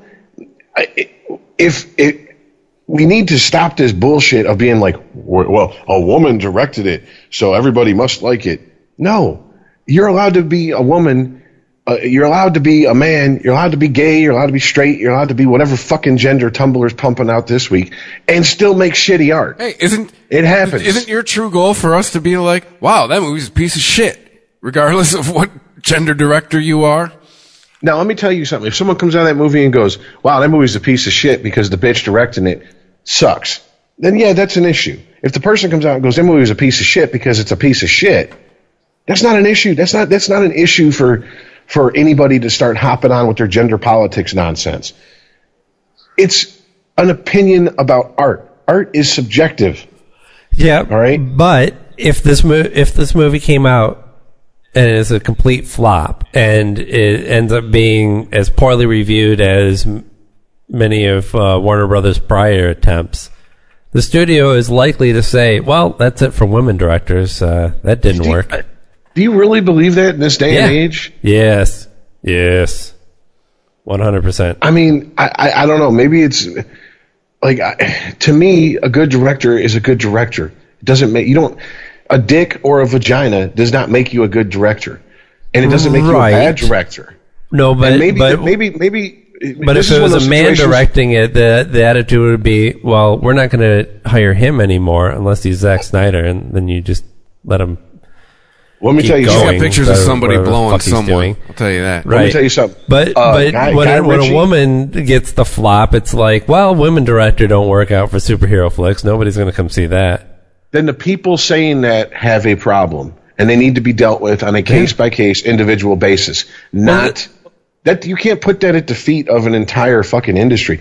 Z- Guy Ritchie just directed. Apparently, I haven't seen it, so I'm just going by the reviews and a few people that I know who have seen it.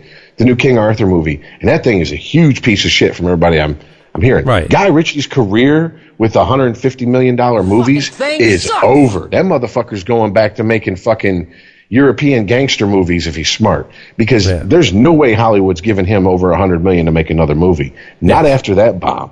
Okay, that is his failure. That does not reflect on men as a whole. Eh, Whoever whoever directed I don't know her name. I'm not even going to fucking front. Whoever directed the Wonder Woman movie, if the movie fails because of direction, because of something she did and she made a decision, just like Guy Ritchie made decisions that made that new King Arthur movie suck, that's her failure. That does not reflect, no matter how much people wanted to, on all women. And if people feel that way, either to the right, who go, see, women can't direct movies, or to the left and go, you failed us because you make all women look bad, you people are the problem. You people are obsessed with this, with, with fucking gender and race, and y'all need to fucking knock it off. Sorry.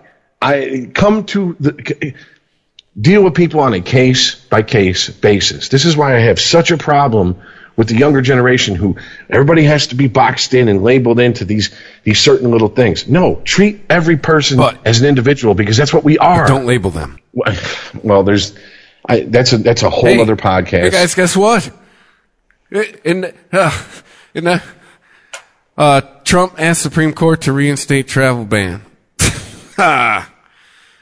Uh, it's filing to the Supreme Court. Wait a minute. This is So this he- happened while we were talking. Uh, it argues that the federal appeals court in Richmond, Virginia, this from the AP, by the way, made several mistakes in ruling against the Trump travel policy. The government says the nation will be safer if the policy is put in place. Department spokeswoman Sarah Isgur Flores says the ban is lawful. Immigration officials would have 90 days to decide what changes are necessary before people from Iran, Libya, Somalia, Sudan, Syria, and Yemen may resume applying for visas. So there you go. Never, never stops.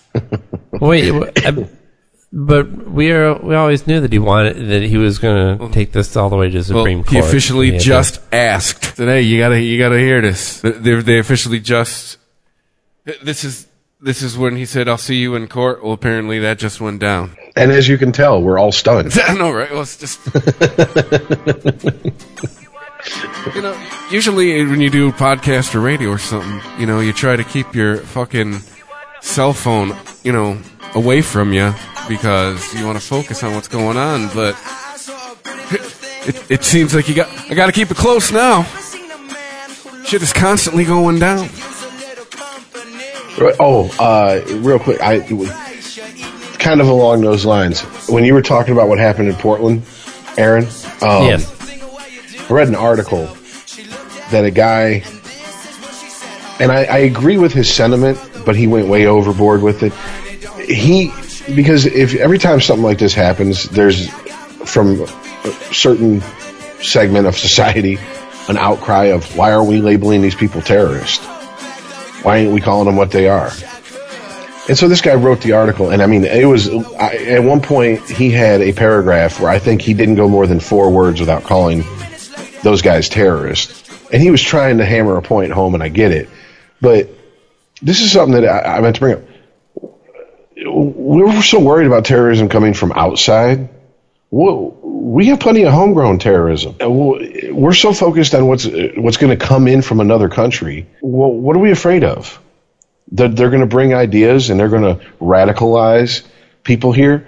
Oh, because the internet isn't worldwide, right? If you want to fucking read up on on the beliefs and you know principles of what a terrorist, what a certain terrorist group believes, it's not like you can hop on the internet and Google it, right? right. I mean, I, Well, this, this is yeah, when a- this, when is, a this is all from- nonsense. when a person from outside the country kills somebody, they were radicalized by, you know, some extremist religion or organization. And when somebody born in this country does it, well, they're just a crazy person. Well, I was, I mean, go back to the Oklahoma City bombing. I think all three of us would call that an act of terror. The Unabomber. Exactly. I mean, these were not people that came in from another country. I mean, if you look at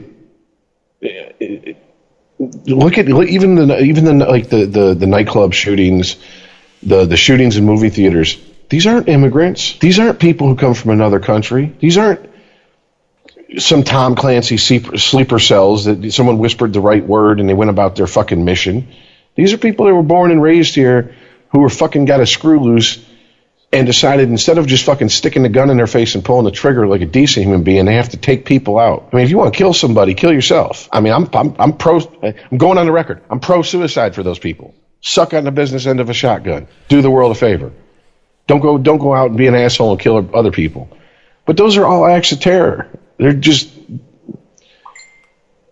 we don't. What do we do about those? Nothing. I mean, there's all this. There's all this fucking hype about being attacked from outside. We got plenty of people that are willing to do shit here already, who are legal citizens, born here, raised here, educated here. So I mean, to me, this is all. This is all just fucking. It, it's it's it's it's putting perfume on a pig. It's it's just you know. It's redecorating. It's giving a slapping a new coat of paint on a on a crack house and saying good enough. I mean, what, what does it fucking matter if these people come in?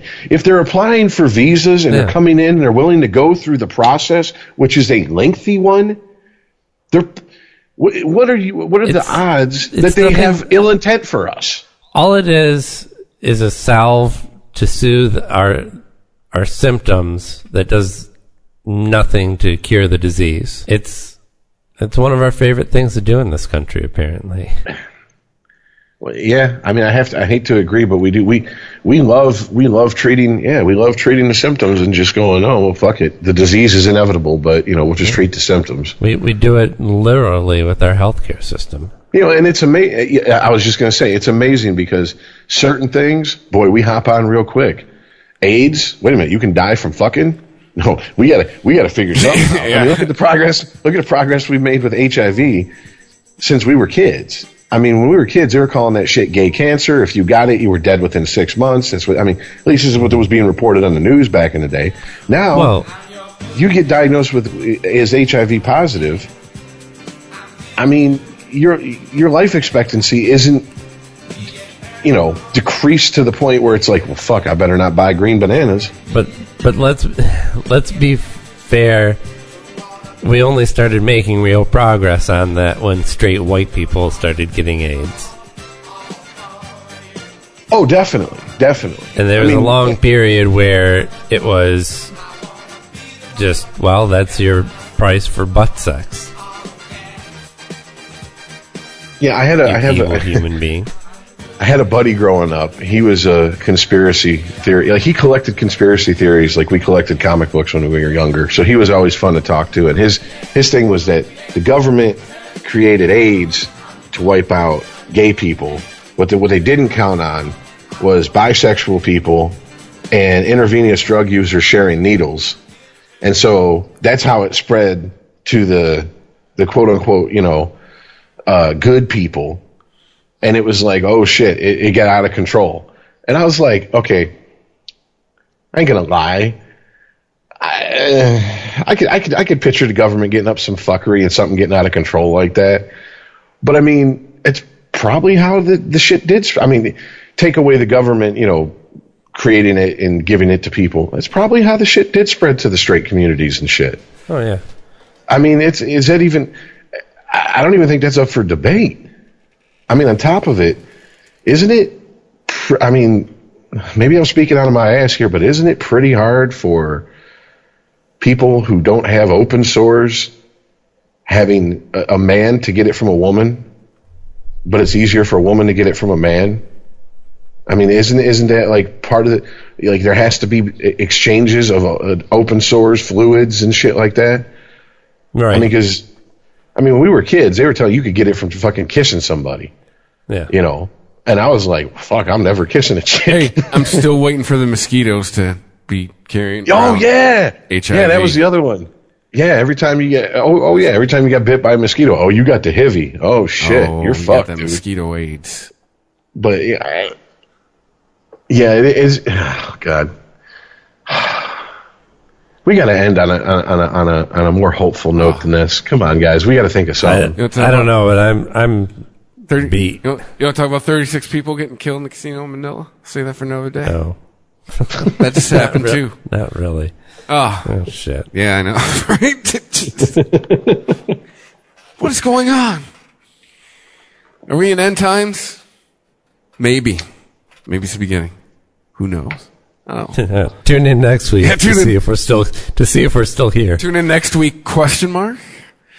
Yeah. Thanks to everybody who has been listening and downloading. Lord, if the if the rapture if the ra- the rapture if the rapture happens, someone take the wheel. I know, right? Tell them about this podcast. at Unregimented Pod on Twitter. Uh, email the show at uh, unregimented at christophermedia.net. Thanks to everybody who's been sharing, downloading. Uh, please make sure to, you know, rate us five stars. Leave a little comment. When I'm, And I I'd also like to say today, uh, for all our listeners, uh, you don't have to put your hands together literally, but but give Aaron a hand because he wasn't feeling well for this podcast, Yeah. and I think he did an excellent job. So Oh, thank you. yeah, playing injured. I was- that's, how he, that's how he rolls. uh, yeah, you got a bucket next to you or something? No, it's, it's not, that bad. it's not that bad. gotcha. Talk about okay. playing injured. Tomorrow is my anniversary. If I podcast, I'll be playing injured. If I podcast tomorrow. Walking with a limp on Saturday. yeah. But, but, you know, thanks to everyone who's been listening. And we will catch you next week. All right, later, guys. See ya. Instead of the question mark, like Ron Burgundy. Catch you next week. So, okay, now wait a minute here. If you like this show, please tell a friend. Please follow us on Twitter and like and share us on Facebook by searching for Christopher Media. You can subscribe to all ChristopherMedia.net shows for free on ChristopherMedia.net. Please make sure to rate and comment on all your favorite Christopher Media shows. Thank you in advance for supporting Christopher Media by clicking on the PayPal button and by clicking through to all the sponsors who support ChristopherMedia.net. Thank you for visiting ChristopherMedia.net and thank you for listening. Thank you for visiting ChristopherMedia.net.